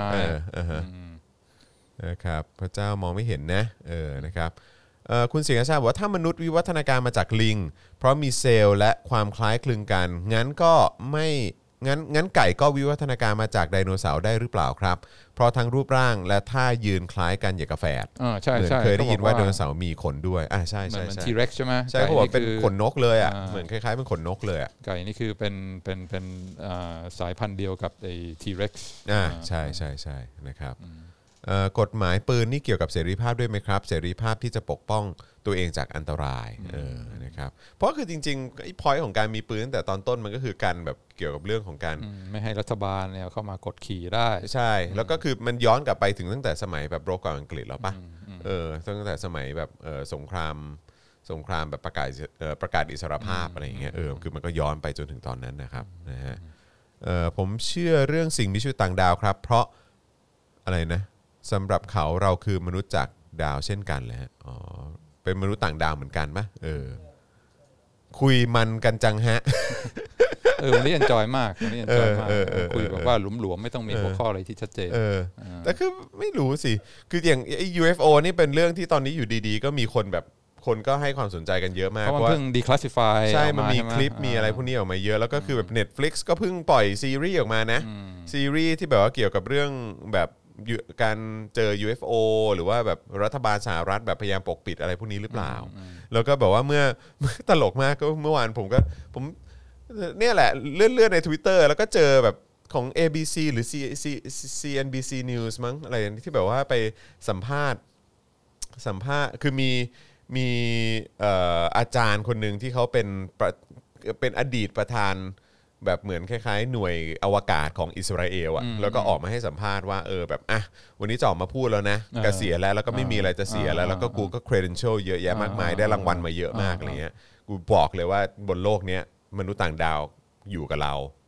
แล้วก็แบบว่ามีแบบเป็นฟิลนี้เลย Men in Black เหรอเป็นฟิลนั้นเลยแล้วก็บอกว่าแบบจริงๆแล้วทรัมป์ก็รู้แล้วก็แบบว่าเขากำลังแบบ experiment อะไรสักอย่างอยู่บนโลกนี้แล้วก็มีฐานทัพอยู่ที่ดาวอังคารเชี่ยพูดอย่างนี้เลยมีฐานทัพอยู่ที่ดาวอังคารแล้วก็มีมนุษย์เนี่ยตัวแทนของมนุษย์เนี่ยก็ไปเฝ้าสังเกตการอยู่ที่ดาวอังคารก็มีด้วยเหมือนกันก็คือแบบโดนส่งไปเลยอ่ะเหมือนเป็นตัวแทนของดาวโลกอ่ะไปสังเกตการทำงานของมนุษย์ต่างดาวที่นั่นแล้วก็แบบบนโลกนี้ก็มีเหมือนแบบการวิจัยหรือว่าการทดลองอะไรต่างๆที่มนุษย์ต่างดาวมาทดลองบนโลกนี้ด้วยอะไรอย่างเงี้ยแล้วก็โลกเราก็รู้แล้วก็แบบว่าผู้นำโลกโดยเฉพาะสหรัฐอเมริกาก็รู้อะไรแบบเนี้ยแล้วเขาก็บอกว่าก็แบบใครจะว่ายังไงก็ว่าไปเถอะก็คือเขาก็แบบเขาเกษียณแล้วเขาไม่มีอะไรต้องนั่นแล้วเขาก็แบบถ้าพูดเมื่อ5ปีที่แล้วคนคงบอกว่าบ้าแต่พอดีตอนนี้มันมีเอกสารดีคลาสสิฟายออกมาเยอะเขาก็ออกมาพูดเนี่ยซึ่งแบบว่าเราก็นั่งฟังหูขนาดนี้เลยวะแล้วก็อีเนี่ย ABC News ไอ้พวกอะไรพวกนี้มันก็ทำข่าวกันแบบจริงจังเลยนะอะไรอย่างเงี้ยอะไรแบบเนี้ยก็แบบว่าฟังเสร็จก็งงๆฮะว่าอะไรแล้วไงต่อวะคืออะไรยังไงวะกูเชื่อได้หรืออะไรยังไงวะเนี่ยงงคือแบบตอนนี้มันไปมันก็ไม่รู้เหมือนกันนะบางทีก็พอนั่งคิดดูถึงยุคสมัยของการที่มีเทคโนโลยีมีอินเทอร์เน็ตมีอะไรเข้ามาแล้วมันทำให้ข้อมูลข่าวสารมันไปไวเหลือเกินแล้วคนจากฝากหนึ่งของโลกก็แบบมาคุยกันเรื่องเดียวกันอะไรเงี้ยมันก็น่าสนใจดีเหมือนกันนี่ชอบมากเพราะว่าตอนแรกพูดเรื่องเพศใช่ไหมว่าอะไรคือความจริงทางวิทยาศาสตร์มาพูดเรื่องมนุษย์ต่างดาวตกลงมีจริงหรือไม่มีจริงอะไรเงี้ยเรื่องสัตว์ประหลาดใน Star Wars นั่นก็นึกไปถึงพอดแคสต์วาสนาอารวาสตอนหยกๆนี่เองที่เชิญอาจารย์โสรัตน์ใช่ๆครับอันนั้นก็พูดเรื่องความจริงเหมือนกันใช่มั้ยใช่ๆๆๆตกลงจำพอจำได้มั้ยความจริงของอาจารย์โสรัตน์นี่ไม่ก็คือแบบว่าคือมันไอ้ point ที่เรากังวลกันเนี่ยก็คือว่าคือด้วยความที่เป็นนักประวัติศาสตร์อาจารย์วาสนาก็เป็นนักประวัติศาสตร์ใช่มั้ยครับแล้วก็คือแบบว่าพออาจารย์วาสนาเนี่ยก็คล้ายๆสืบจากเอกสารแหละด้วยการเป็นนักประวัติศาสตร์มันก็คือเหมือนนักสืบประวัติศาสตร์อ่ะก็คือแบบก็ต้องไปหาข้อมูลที่เกิดขึ้นในอดีตเพื่อมายืนยันทฤษฎีหรือยืนยันแบบว่าความเห็นที่ตัวเองเคยแสดงออกไปอะไรอย่างเงี้ยแล้วก็แบบพวกเอกสารทางราชการอะไรแบบนี้ด้วยใช่ไหมครับซึ่งก็พอมันมีเอกสารทางราชการที่เป็นของกองทัพที่ออกมาแล้วกองทัพก็ออกมายืนยันหรือคอนเฟิร์มบอกว่าเฮ้ยอันนี้เป็นเอกสารจริงมันเป็นทางการหรือเปล่าแต่ว่าไม่ใช่เอกสารทางการอะไรอย่างเงี้ยแล้วแบบนี้เราจะแต่สถานการณ์ที่เนี่ยที่เราอยู่กันตอนเนี้ยที่เราอยู่กันเนี่ยตอนนี้เราก็รู้ว่ามันคือทางการไม่ทางการแม่งมันอาจจะไม่ได้เกี่ยวป่ะวะแต่ว่าคือแบบเอกสารนี้มันมีจริงอ่ะแล้วแบบนี้เราจะถือว่ามันเป็นข้อมูลข้อเท็จจริงที่เราจะตีความยังไงความจริงของกองทัพกับความจริงที่สังคมมันเห็นเนี่ยณเวลานะเราจะบอกว่าเป็นความจริงได้อย่างไรอะไรแบบนี้ซึ่งอันนี้มันก็เลยเป็นประเด็นที่มาของการมานั่งถกเถียงกันว่าแบบความจริงมันคืออะไรซึ่งท้ายสุดก็ผมถ้าจำไม่ผิดผมก็จำได้ว่าอาจารย์ก็บอกว่ามันก็คือเอกสารจริงแหละมันก็เท่านั้นเองอะไรเงี้ยซึ่งก็แบบว่ามันก็สามารถมันไม่มีอะไรที่มันนอกเหนือไปจากนั้นเนี่ยครับถ้าจำได้รู้สึกจะมีความจริงหลายแบบใช่ไหมจะมีแบบว่าความจริงซึ่งมันเกิดขึ้นจริงๆแล้วก็มีความจริงส่วนตัวใช่ไหม personal truth ที่บอกว่าเชื่อในพระเจ้าเชื่อพระเยซูอะไรเงี้ยใช่ครับผมแล้วก็อีกอันนึงคือความจริงทางการแต่ว่าความจริงที่บอกว่าไอ้ตรงความเชื่อนั้นมันก็คือเบสออนเราอ่ะนะครับผม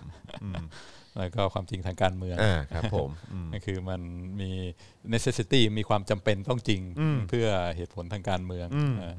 ความจริงอีกแบบหนึ่งฟังดูความจริงก็มีหลายแบบเว้ยใช่ๆๆซึ่งก็น่าสนใจแล้วก็พอนึกย้อนกลับไปถึงคำตอบของ Neil deGrasse Tyson ที่ตอบBen Shapiro ผมก็รู้สึกว่าแล้วBen Shapiroต้องการคำตอบแบบไหนอ่ะคำตอบที่เป็นประโยชน์ทางการเมืองหรือเปล่าแล้วเราฟังคิดว่าใน3ความจริงเนี่ยไอ้ความจริงทางด้านการเมืองมันอาจจะเยอะที่สุดก็ได้นะในยุคสมัยนี้นะคืออะไรต่ออะไรมันก็เป็นการเมืองทั้งนั้นทุกเรื่องมันก็การเมืองหมดมนุษย์ต่างดาวก็การเมืองเพราะมาเชื่อมโยงกับความเชื่อกับศาสนาใช่ไหมเรื่องเพศนี่ก็มาเชื่อมโยงกับเรื่องสิทธิความเท่าเทียมอะไรต่ออะไรที่พูดกันเนี่ยถึงแม้ว่าเรื่องวัคซีนเรื่องยาอะไรทั้งหลายสุดท้ายมันก็เชื่อมโยงกับเรื่องทางการเมืองเหมือนกันซึ่งความจริงจริงๆความจริงทางวิทยาศาสตร์ในความจริงมันมีเปล่าวะแต่ความจริงทางวิทยาศาสตร์ก็ควรจะต้องมีอยู่แล้วป่ะเพราะมันก็ถูกแบบว่าให้ความสำคัญเป็นอย่างยิ่งเพราะว่ามันก็เป็นจุดที่จะทำให้ มวลมนุษยชาติสามารถเดินไปข้างหน้าได้เข้าใจป่ะคือถ้าความจริงทางวิทยาศาสตร์มันแบบได้รับการพิสูจน์มันก็ทำให้การสเต็ปฟอร์เวิร์ดไปข้างหน้าสู่ความเจริญหรือความอะไรมากยิ่งขึ้นเนี่ยมันก็มีมากยิ่งขึ้นแต่พอมาผูกกับการเมืองแล้วมันกลายเป็นเรื่องอันตรายใช่ไหมทำให้ฝ่ายหนึ่งเอามาใช้เป็นเครื่องมืออะไรก็อาจจะเป็นไปได้พระคัมภีร์ของคุณเนี่ยไม่ได้มีความถูกต้องเลยเรื่องแต่งทั้งนั้น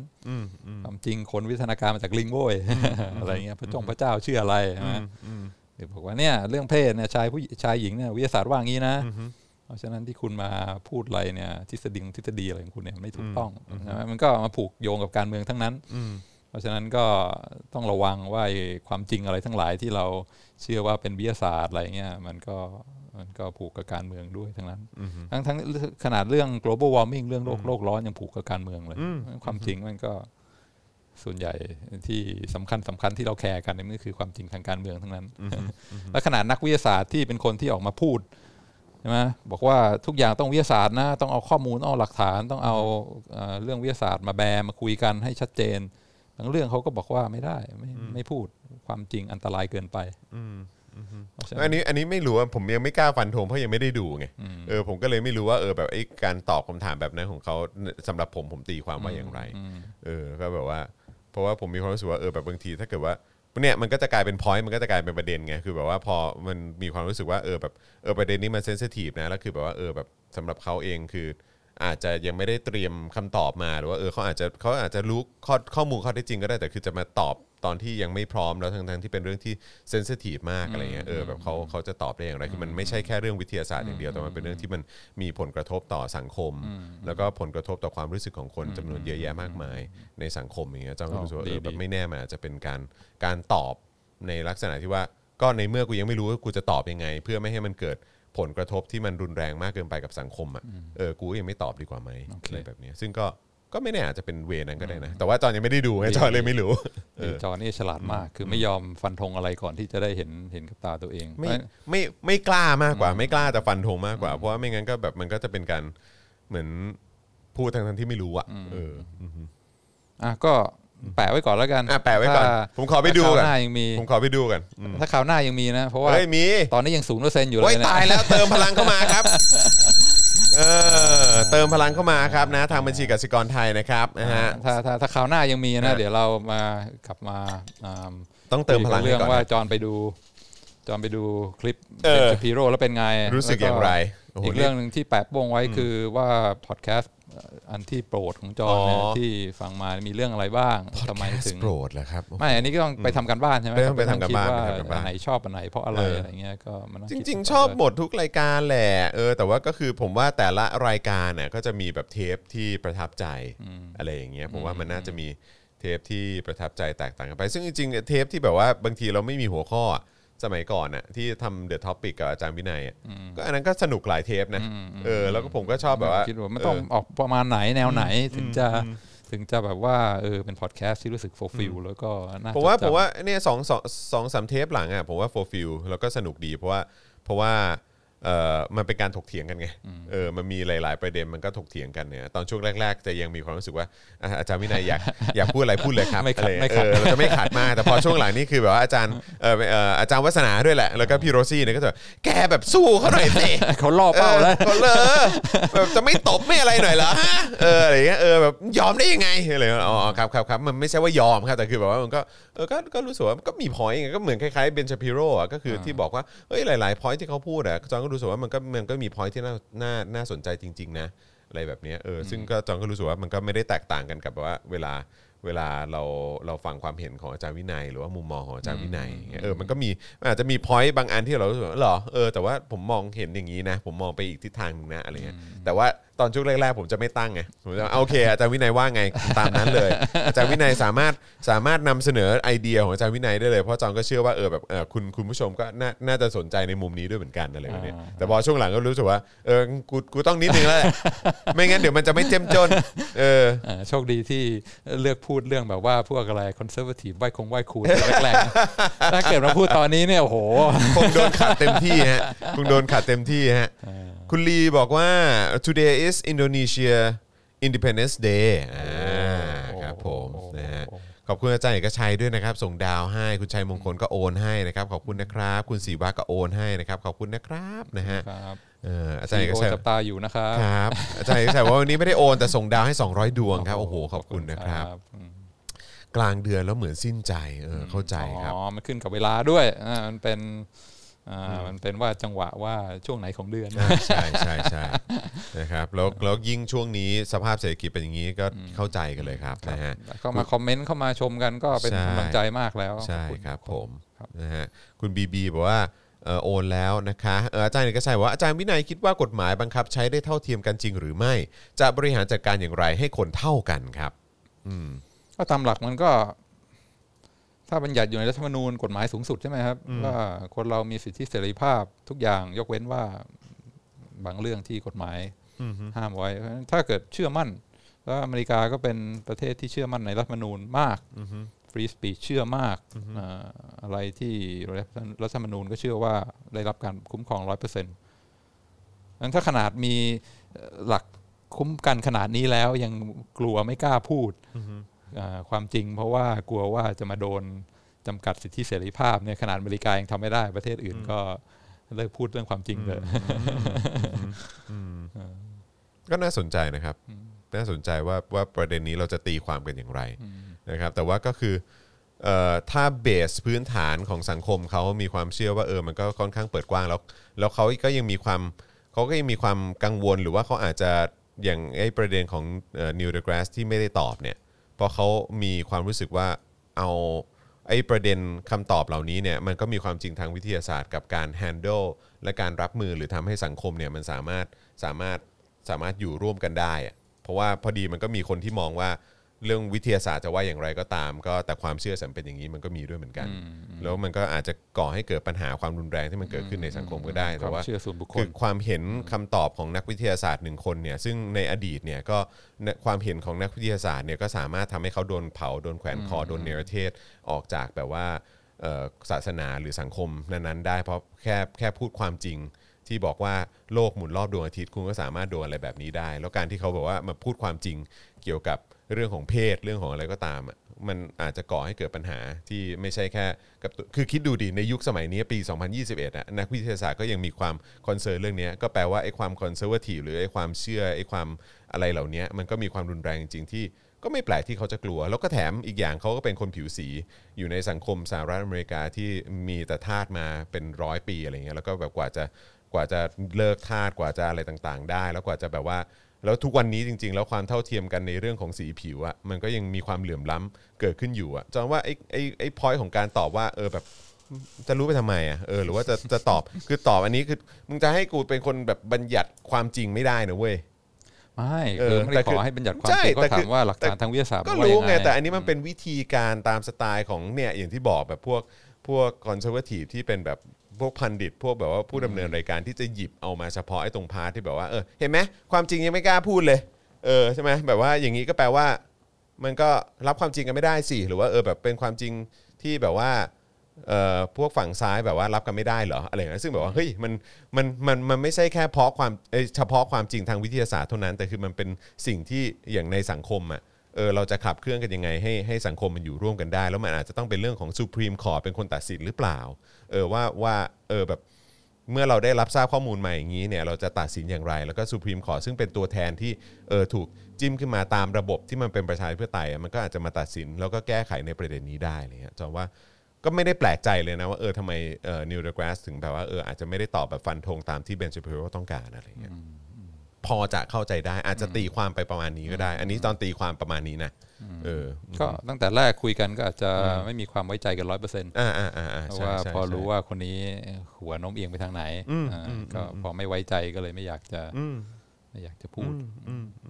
ก็คิดว่าอย่างนั้นนะคิดว่าอย่างนั้นคือแบบแต่ก็อย่างย้ำอีกครั้งด้วยความที่ยังไม่ได้ดูเทปนี้ก็เลยแบบว่าไม่สามารถฟันธงให้ได้ด้วยเหมือนกันแต่คือแบบว่าถ้าเท่าที่ฟังแล้วก็พยายามจะหาคำตอบให้กับเรื่องเนี้ยคิดว่าอาจจะเป็นอย่างนี้หรือเปล่าแต่ว่าคำตอบจอนอาจจะไม่ใช่ความจริงที่สุดก็ได้น่าสนใจมากความจริงที่สุดคืออะไรความจริงคืออะไรความจริงคืออะไรงั้นขอหยอดหน่อยแล้วกันเพราะว่าฟังเรื่องความจริงของอาจารย์โสรัตน์มาแล้ววันนี้ก็คุยเรื่องความจริงกันมาตั้งแต่เรื่อง ตั้งแรกใช่ไหมสัตว์ประหลาดใน Star Wars มีจริงหรือเปล่านั่นก็ตัวอะไรวะแต่ตอนจำได้มันคือภาค3นี่แหละที่เจ้าหญิงเลอากับบิกินี่สีทองอ่ะที่คนแบบว่าชอบแซวกันอ่ะจำได้เลยมันคือภาคนั้นภาคที่แบบว่าแบบภาค3อ่ะภาคที่มันไปช่วยฮันโซโลอ่ะอาจารย์แบงค์จำได้ปะตัวเล็กๆมันหมีป่ะไม่ใช่ไอ้ภาคนั้นแหละแต่คือไอ้ตอนต้นเรื่องอ่ะที่มันแบบจะไอ้ตัวลุคสกายวอล์กเกอร์แล้วก็ฮันโซโลมันจะโดนจับไปให้ไอ้สัตว์ประหลาดตัวนี้แดกอ่ะที่มันเป็นแบบสัตว์ประหลาดอยู่กลางทะเลทรายอ่ะนั่นแหละจำได้ละ Star Wars เนิร์ดทั้งนั้นฮะครับผมจะบ้าเดอะฮัทคือคนสั่งไงคือคนสั่งการไงนะแต่ว่าก็คือแบบว่าเหมือนแบบจะเอาไปแบบว่าเหมือนแบบอ่ะไปดูโชว์พระเอกกับเพื่อนพระเอกโดนสัตว์ประหลาดนี้แดกกันดีกว่าเลย เป็นฟิลนั้นแล้วก็ต้องใส่บิกินี่สีทองใช่ครับผมนะโอ้กูจะบ้าตายโอเคสรุปเรื่องความจริงแล้วกันเพราะว่าตอนสมัยอยู่มหาลัยเรียนสถิติเนี่ยอาจารย์ก็พูดอยู่เรื่อยว่าเฮ้ยมันมี2สไตล์นะความจริงเนี่ยแล้วก็ไม่เคยเข้าใจแต่พอมานั่งคิดกับอะไรที่เห็นตอนนี้ก็เริ่มพอเข้าใจแล้วอาจารย์สุรัตน์ก็มีความจริงส่วนตัวความจริงแท้แล้วก็ความจริงการเมืองทางสถิติก็มีความจริงอยู่2ประเภทเหมือนกันอยากจะรู้อะไรจริงเนี่ยก็มีอยู่2สไตล์ก็เรียกว่าสไตล์คลาสสิคอลกับสไตล์เบเซียนแล้วก็จะลองให้จอนว่าจอนเป็นแบบไหนครับผมเป็นยังไงทางปรัชญาหน่อยความจริงทางด้านคลาสสิคอลนี่คือว่าที่ใช้กันมาตั้งแต่สำหรับวิทยาศาสตร์นะมาตรฐานทางวิทยาศาสตร์แบบคลาสสิกเนี่ยเป็นความจริงแบบคลาสสิคอลความจริงสติคือเรามีความเชื่ออย่างนึงแล้วก็เราจะไม่เปลี่ยนความเชื่อนั้นจนกว่าจะมีหลักฐานที่ overwhelming มาล้มล้างแต่ว่าถ้าตราบใดที่ยังไม่มีหลักฐานที่มัน overwhelming มาเนี่ยเราก็จะไม่เปลี่ยนความเชื่ออันนี้คือ classical สถิติหลัก classical คืออย่างเช่นว่าบอกว่าเราไม่เชื่อหรอกว่ามนุษย์ต่างดาวมีจริง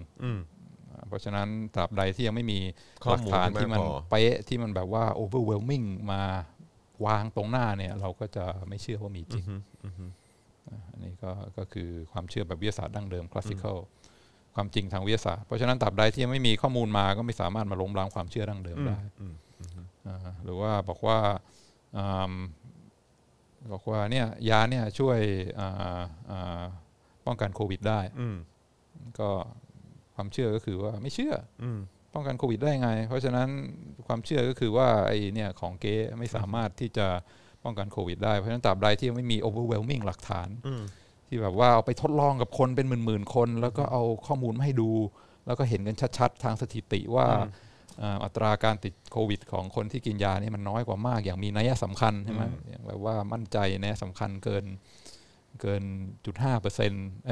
กิน 5% น้อยกว่า 5% ที่มันจะเป็นไปได้เกิดจากดวงอะไรเงี้ยเราก็จะไม่เชื่อว่ามันมีประโยชน์จริงๆอันนี้คือความจริงแบบคลาสสิคอลก็จอนอาจจะได้ยินข่าวเรื่องไอ้ฟ้าทลายโจรใช่ไหมคือตอนแรกกำลังจะตีพิมพ์อยู่แล้วว่า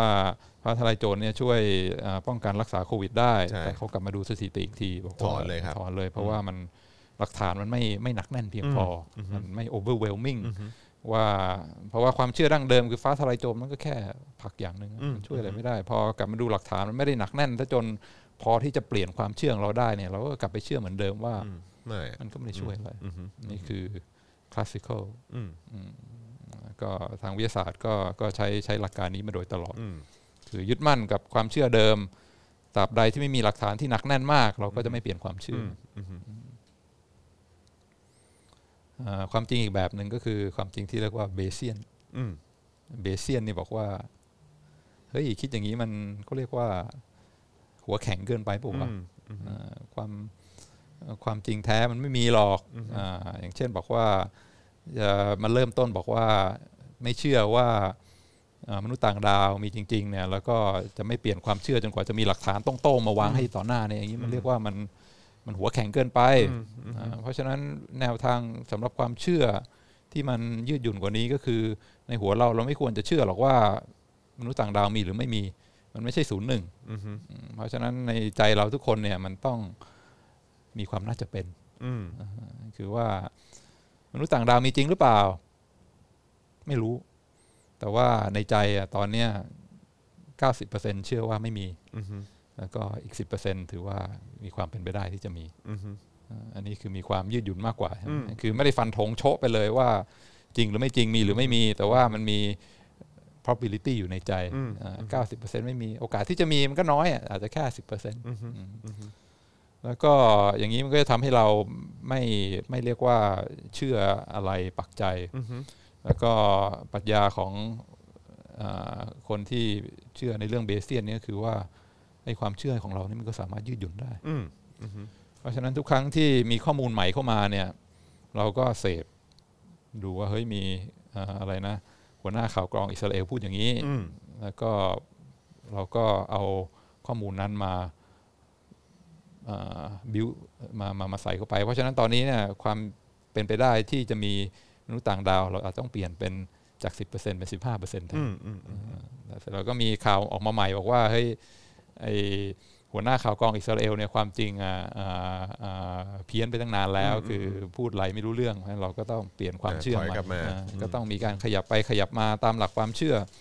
แล้วก็สุดท้ายแล้วความจริงอะไร 100% ไม่มีหรอกอยู่ที่ว่าในใจทุกคนก็มี probability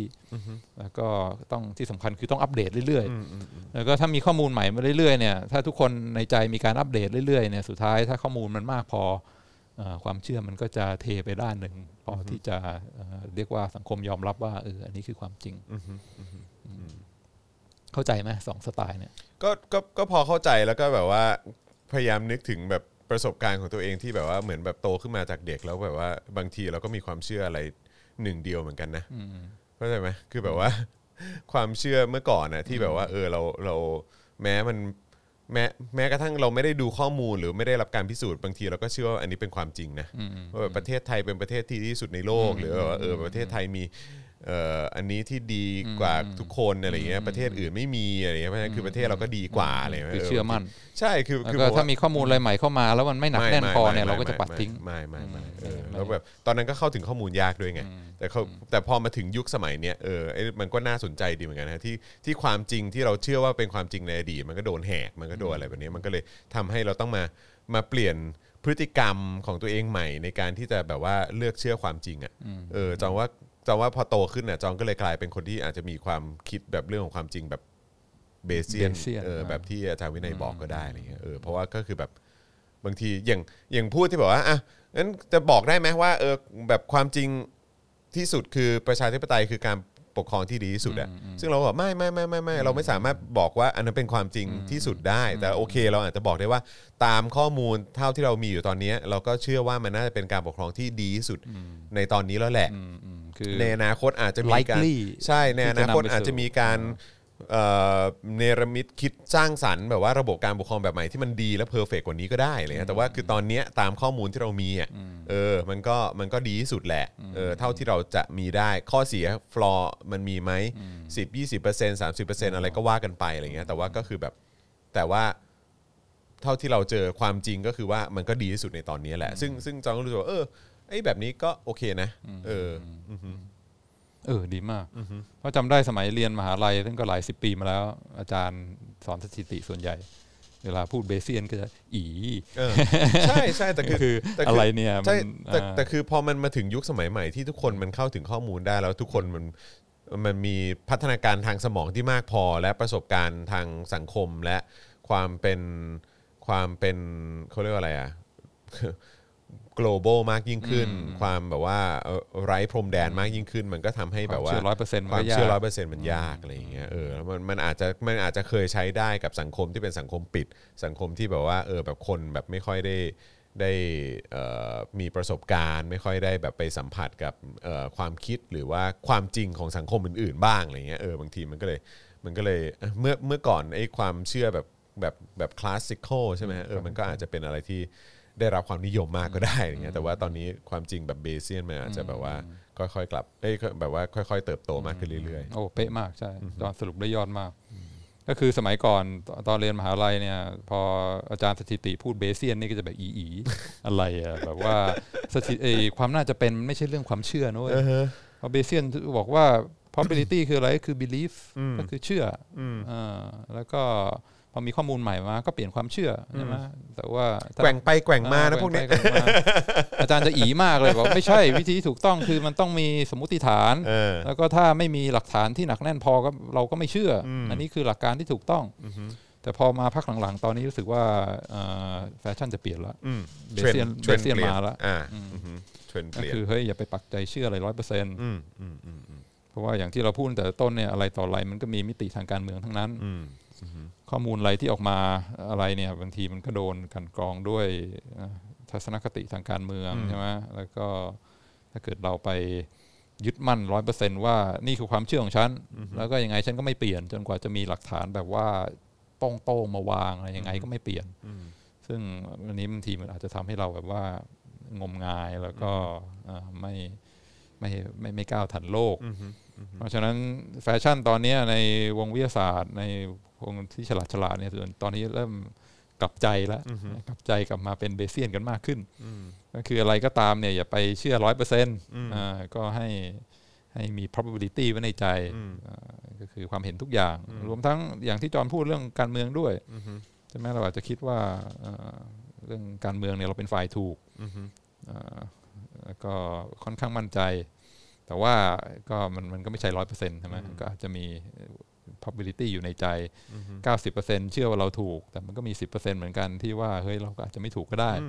แล้วก็พอมีข้อมูลเข้ามาที่สำคัญเนี่ยก็ต้องอัปเดตความเชื่อของตัวเองถ้ามีข้อมูลเข้ามาก็ต้องย่อย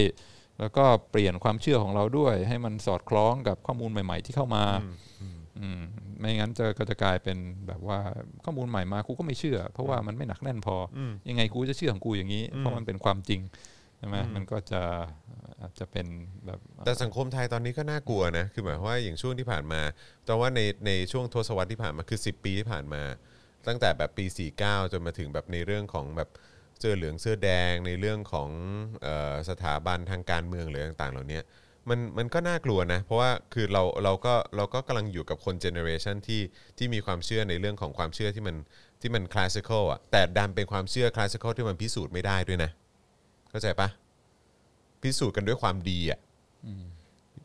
คือใช้สเกลวัดที่มันวัดไม่ได้อ่ะคือถ้าเกิดว่าอย่างวิพูดถึงแบบอย่างแบบความเชื่อ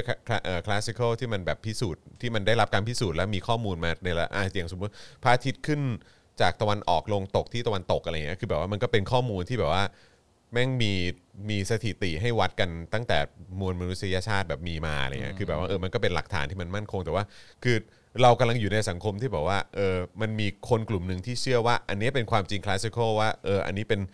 ความดีที่สุดของสังคมและเราแบบว่าไม่สามารถตั้งคำถามหรือไม่สามารถสงสัยกับมันได้อะไรเงี้ยแล้วก็คือแบบว่าใครก็ตามที่แบบว่าเอ๊ะกับมันอะไรเงี้ยเราต้องการข้อมูลเพิ่มเติมหรือว่าอยากจะเข้าถึงข้อมูลเพิ่มเติมเพื่อมาพิสูจน์ว่ามันเป็นความดีก็ทำไม่ได้จริงๆหรือเปล่าก็ทำไม่ได้มันก็เลยกลายเป็นว่ามันเป็นความแบบย้อนแย้งที่แบบว่าที่มันพังพินาศจริงๆอ่ะถ้าเนอะจอนรู้สึกว่ามันสังคมไทยกำลังดีลกับปัญหานี้อยู่อ่ะดีมากใช่ยอดเป็น point ที่ดีมากคือถ้าจะเชื่อแบบคลาสสิคอลก็ต้อง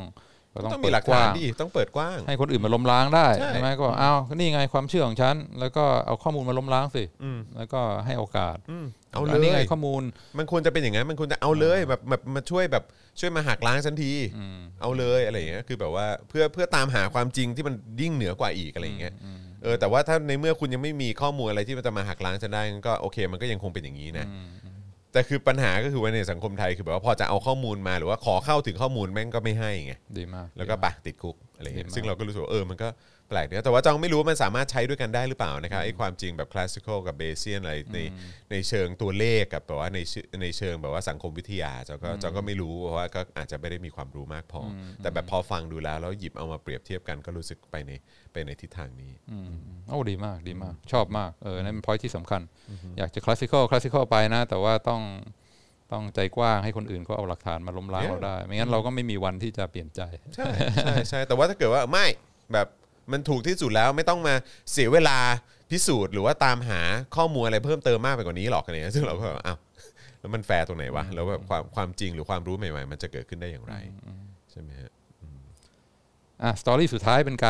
ารแรปอัพครับผมครับอันนี้บอกว่าเฮ้ยคนบางคนเนี่ยบางทีบางเรื่องก็เป็นคลาสสิคอลบางเรื่องก็เป็นเบสิคได้เหมือนกันอย่างเช่นอันนี้ต้องนินทาคุณแม่ต่อตอนที่คุยกับหลานว่าสัตว์ประหลาดใน Star Wars มีจริงหรือเปล่าอันนี้คือคุณแม่เป็นเบสิค 100% ครับผมคือแบบว่าเฮ้ยไม่แน่ใจนะมันก็มีความเป็นไปได้ที่มันจะมีเหมือนกันสัตว์ประหลาดตัวนี้เนี่ยเพราะฉะนั้นก็ต้องยืดหยุ่นเบสิคใช่มั้ยใครจะไปรู้เหรอลูกใครจะไปรู้เหรอแบบว่าอาจจะมีแบบสัตว์ประหลาดนี้อยู่บนดาวดวงไหนสักแห่งในจักรวาลนี้ก็ได้แต่ในบางเรื่องเนี่ยคุณแม่ของเราก็เป็นคลาสสิคอลเหมือนกันก็มีข่าวออกมาเมื่อ 2-3 วันนี้ว่าผู้ว่าการรัฐมิสซูรีกัฟเวอร์เนอร์เนี่ยพาร์เดนคืออภัยโทษให้คู่สามีภรรยาคนหนึ่งตอนที่มีกรณีประท้วงเรื่อง BLM Black Lives Matter คือช่วงนั้นก็มีประท้วงกันเยอะมากแล้วก็มีในรัฐมิสซูรีเนี่ยมีการประท้วงก็เดินขบวนกันมาผ่านหน้าบ้านวันนี้เป็นอัยการเป็นทนายความคู่สามีภรรยารวยมากนะอยู่บ้านหลายล้านเนี่ยพอเดินผ่านหน้าบ้านมาสามีภรรยาคู่นี้ก็กลัวตกใจนึกว่าจะมารูดมาอะไรก็มายืนถือปืนอยู่หน้าบ้านอ๋อจำได้แล้วก็บอกว่ายิงนะอย่าเข้ามานะนี่ private property ก็ประท้วงเฮ้ยอะไรวะก็มีคนถ่ายคลิปถ่ายอะไรไว้ได้แล้วก็สุดท้ายก็มีขึ้นศาลกันศาลก็ตัดสินบอกว่าเอาปืนมาชี้คนที่เดินผ่านเงี้ยไม่ได้ผิดกฎหมายเป็นแต่ก็เป็นระหุโทษนะเพราะไม่ได้ยิงไม่ได้อะไร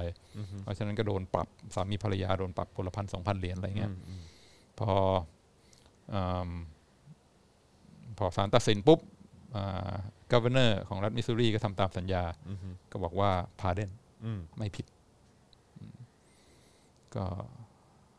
ก็คุยกันอยู่เรื่องนี้ว่าอะไรคือความจริงอะไรคือความไม่จริงแม่บอกว่าแต่ว่าบางเรื่องเนี่ยอย่างเช่นการกรณีเนี่ยที่คนผิวขาวใช้ความรุนแรงใช้ปืนใช้อะไรอย่างไม่สมเหตุสมผลกับ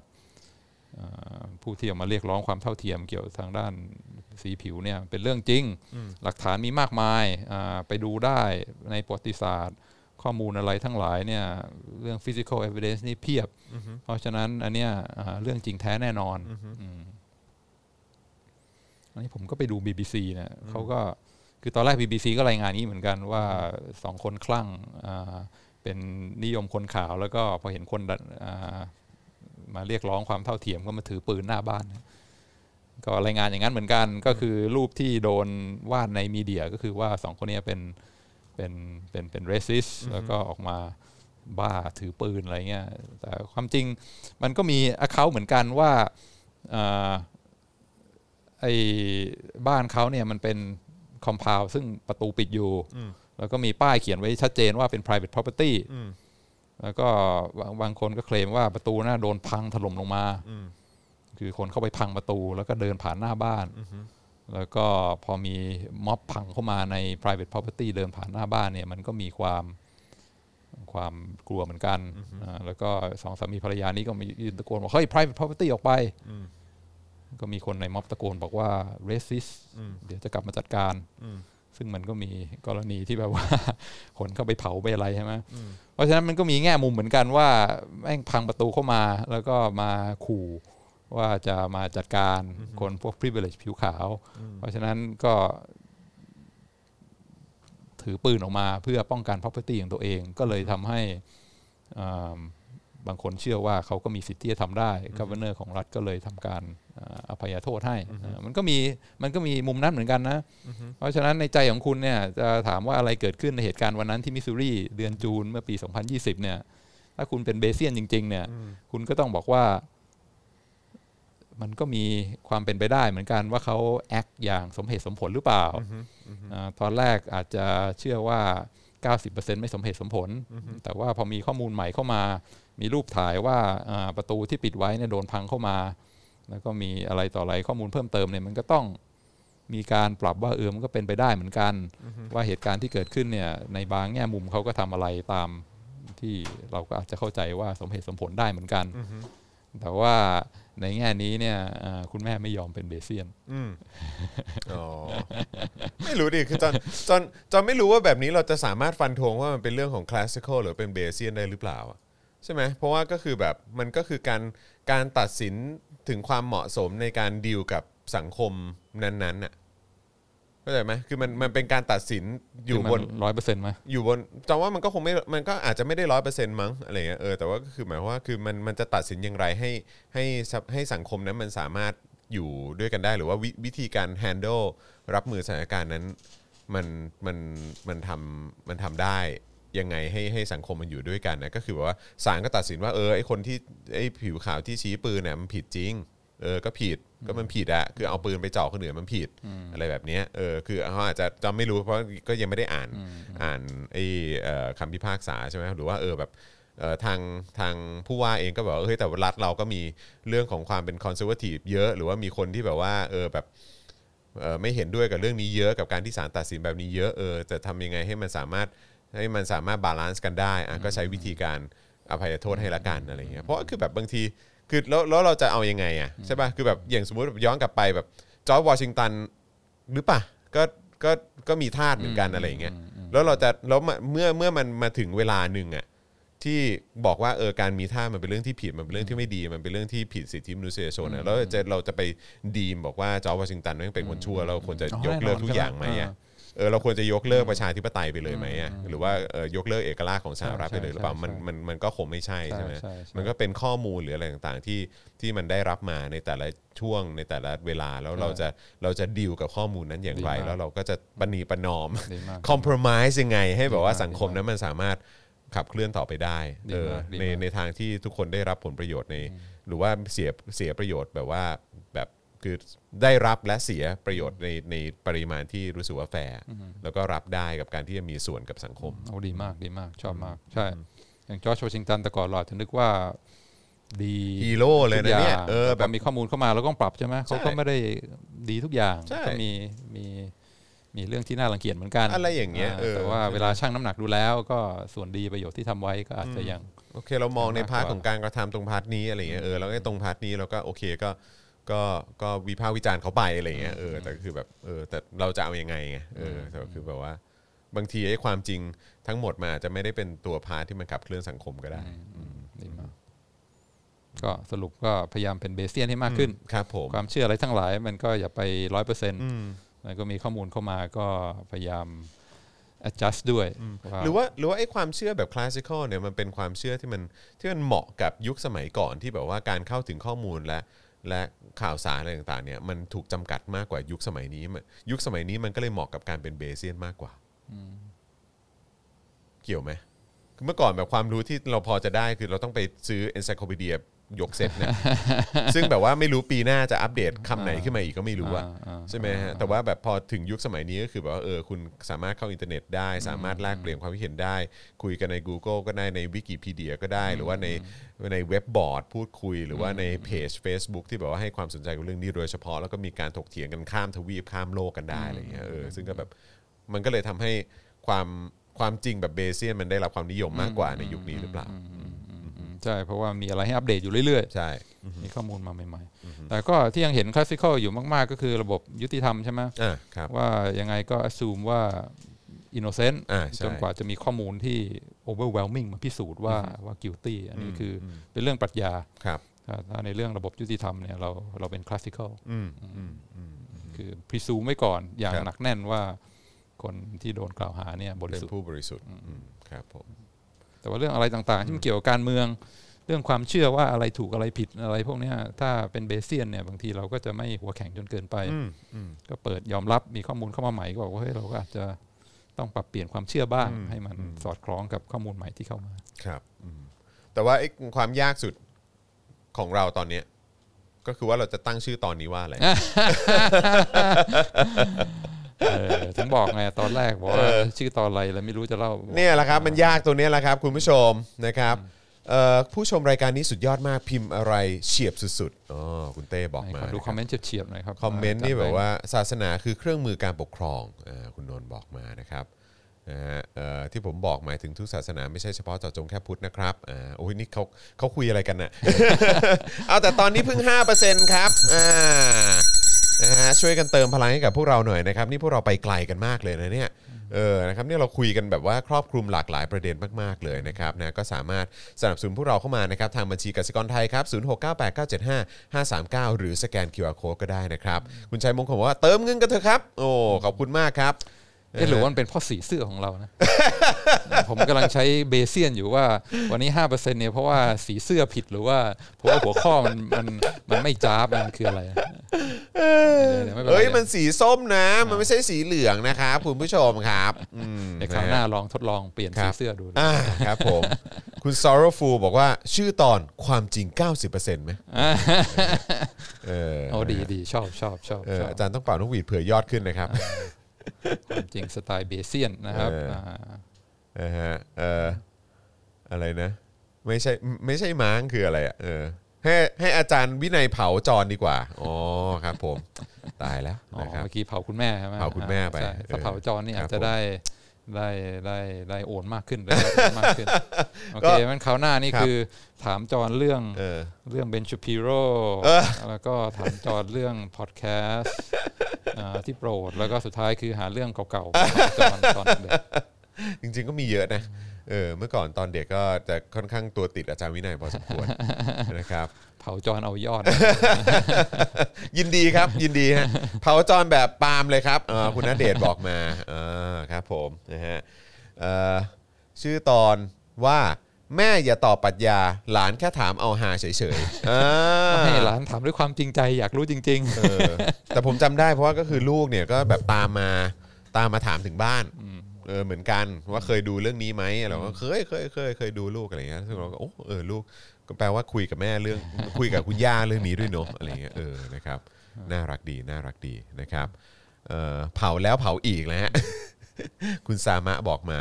ถ้าเผาคุณจรแล้วจะได้ตำแหน่งรมตด้วยนะครับใช่เหรอครับคือยังไงฮะพี่จรเผาอาจารย์วินัยน่าจะสนุกนะครับโอ้ฮะเดี๋ยวรอบหน้า 50% แล้วเดี๋ยวจะเผาอาจารย์วินัยให้ฟังนะครับก็จริงนะก็มีเรื่องให้เผาเยอะครับนอกจากเปลี่ยนสีเสื้อต้องเตรียมปี๊บมาด้วยอ๋อแต่ว่าถ้าถามว่าเรื่องที่น่าอับอายที่สุดสำหรับพวกเราระหว่างนี้คือสามารถโอนเติมพลังเข้ามาได้ก่อนนะครับสำหรับพวกเรานี่น่าจะอายมากๆก็คือสำหรับแฟนอาร์เซนอล2คนโอ้อย่าเข้าใกล้เรื่องทีมลีกตอนนี้ทีมอะไรฮะเบรนท์ฟอร์ดอันนี้คือทีมขึ้นมาใหม่ปะทีมน้องใหม่ใช่ไหมเราก็แพ้เลยเปิดประเดิมสนามแมตช์แรกก็แพ้เลยวันนี้แบบเงียบเลยนะไม่พูดเรื่องกีฬาเลยนะกลิบนะทีแรกตอนเมื่อกี้ก็คิดเหมือนกันใส่เสื้ออาร์เซนอลลงมาพอดีทางอะไรนะชื่อร้านอาริใช่มั้ยอาริเขาส่งเสื้อมาให้ส่งเสื้ออาร์เซนอลตัวใหม่มาให้เราโอ้โหขอบคุณมากครับป่าปื้มมากกะว่าจะใส่เนี่ยสัปดาห์เนี้ยแต่พอแบบแพ้แมตช์แรกปุ๊บเอาไว้ก่อนแป๊บนึงรอให้เครื่องร้อนก่อนรอให้ชนะก่อนใส่แล้วใส่เฉลิมฉลองหน่อยรอโอบากลับมาก่อนโอ้ยมันจะขายทิ้งแล้วเนี่ยพวกนายพอได้แล้วเลิกล้อนอนได้แล้วใช่ครับคุณ JP เลิกล้อได้แล้วครับอย่าพูดเลยพี่เจ็บใจนะฮะฉันเกิดในโรงพยาบาลที่ยะลาบอกมานะครับอย่าคิดว่าสิ่งนี้เท่านั้นจริงสิ่งอื่นเปล่าเป็นคำพูดคืออะไรผมยังไม่นั่นใครครับคิดยังไงกับจ่าฝูงที่ฉลองแชมป์ด้วยครับที่ฉลองแชมป์แล้วครับตอนนี้ใครเป็นแชมป์ตอนนี้ใครนำอยู่ฮะอันดับ1เป็นใครอ่ะลิเวอร์พูลเหรอหรือว่าแมนยูหรือว่าใครตอนนี้อยากรู้แหละแข่งไปแมตช์เดียวนะตอนนี้ผมก็ไม่ได้ตามมากครับนะครับผมเชียร์อาร์เซนอลใช่ไหมอาจารย์เอกชัยเชียร์เหมือนกันอาจารย์เอกชัยเชียร์อาร์เซนอลเหมือนใครรู้ไหมฮะคนใดคนหนึ่งพี่เสกโลโซก็เชียร์อาร์เซนอลนะฮะเจ็บไปเจ็บมาตลอดพระเจ้าโจ๊กนี่ก็พระเจ้าโจ๊กนี่ก็อาร์เซนอลนะฮะพี่ป้องนวัตอะไรเงี้ยแมนยูอันดับ1แล้วตอนนี้โอ้ครับผมก็คงแชมป์แล้วนะฮะแมนยูฮะครับผมนะฮะโอ้โหก็น่าจะแชมป์แล้วนะฮะข้อมูลเบเซียนมาเต็มแล้วฮะใช่ครับอัปเดตความเชื่อดูถ้าจะ1นัดเป็นความจริงที่เราปฏิเสธไม่ได้ 5-1 นี่คือแบบเขาเรียกว่าดอมิเนตพรีเมียร์ลีกนะฮะ 5-1 นี่แมนยูนี่ดอมิเนตพรีเมียร์ลีกไปแล้วนะครับผม ก็สุดจริงฮะเตรียมรถแห่แล้วครับผมนี่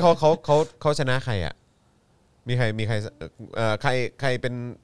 มีใครทราบบ้างฮะชนะใครครับ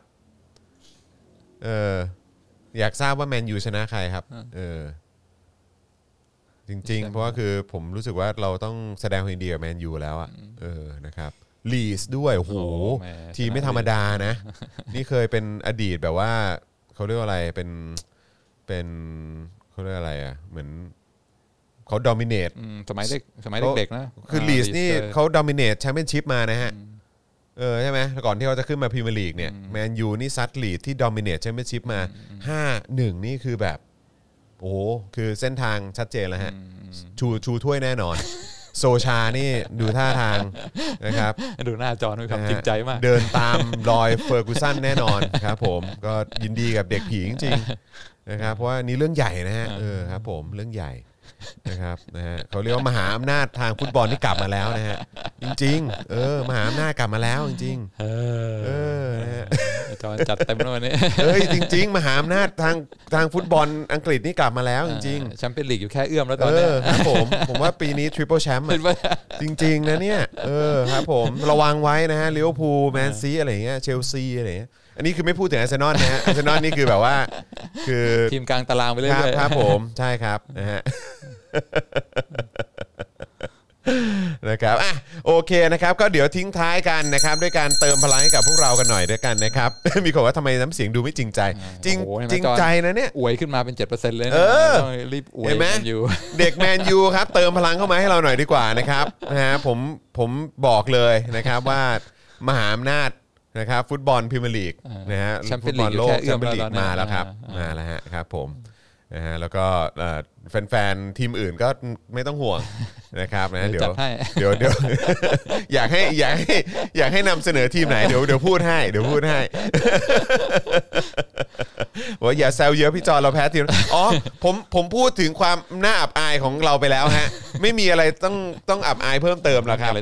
ครับผมเราเปิดมาด้วยความอับอายของการพ่ายแพ้ทีมน้องใหม่ไปเรียบร้อยแล้วครับแล้วแพ้นี่ไม่ได้แพ้ 1-0 เนาะ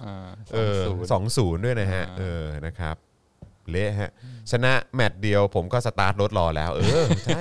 ก็ไม่ก็คือเราก็ต้องใช่ไหมฮะมีความมุ่งมั่นไงงั้นเรานำคนอื่นไปแล้วอ่ะแมนซีก็เรียบร้อยแล้วเน่าไปแล้วใช่จบครับผมสเปอร์เข้าไปก็เดี่ยงแล้ว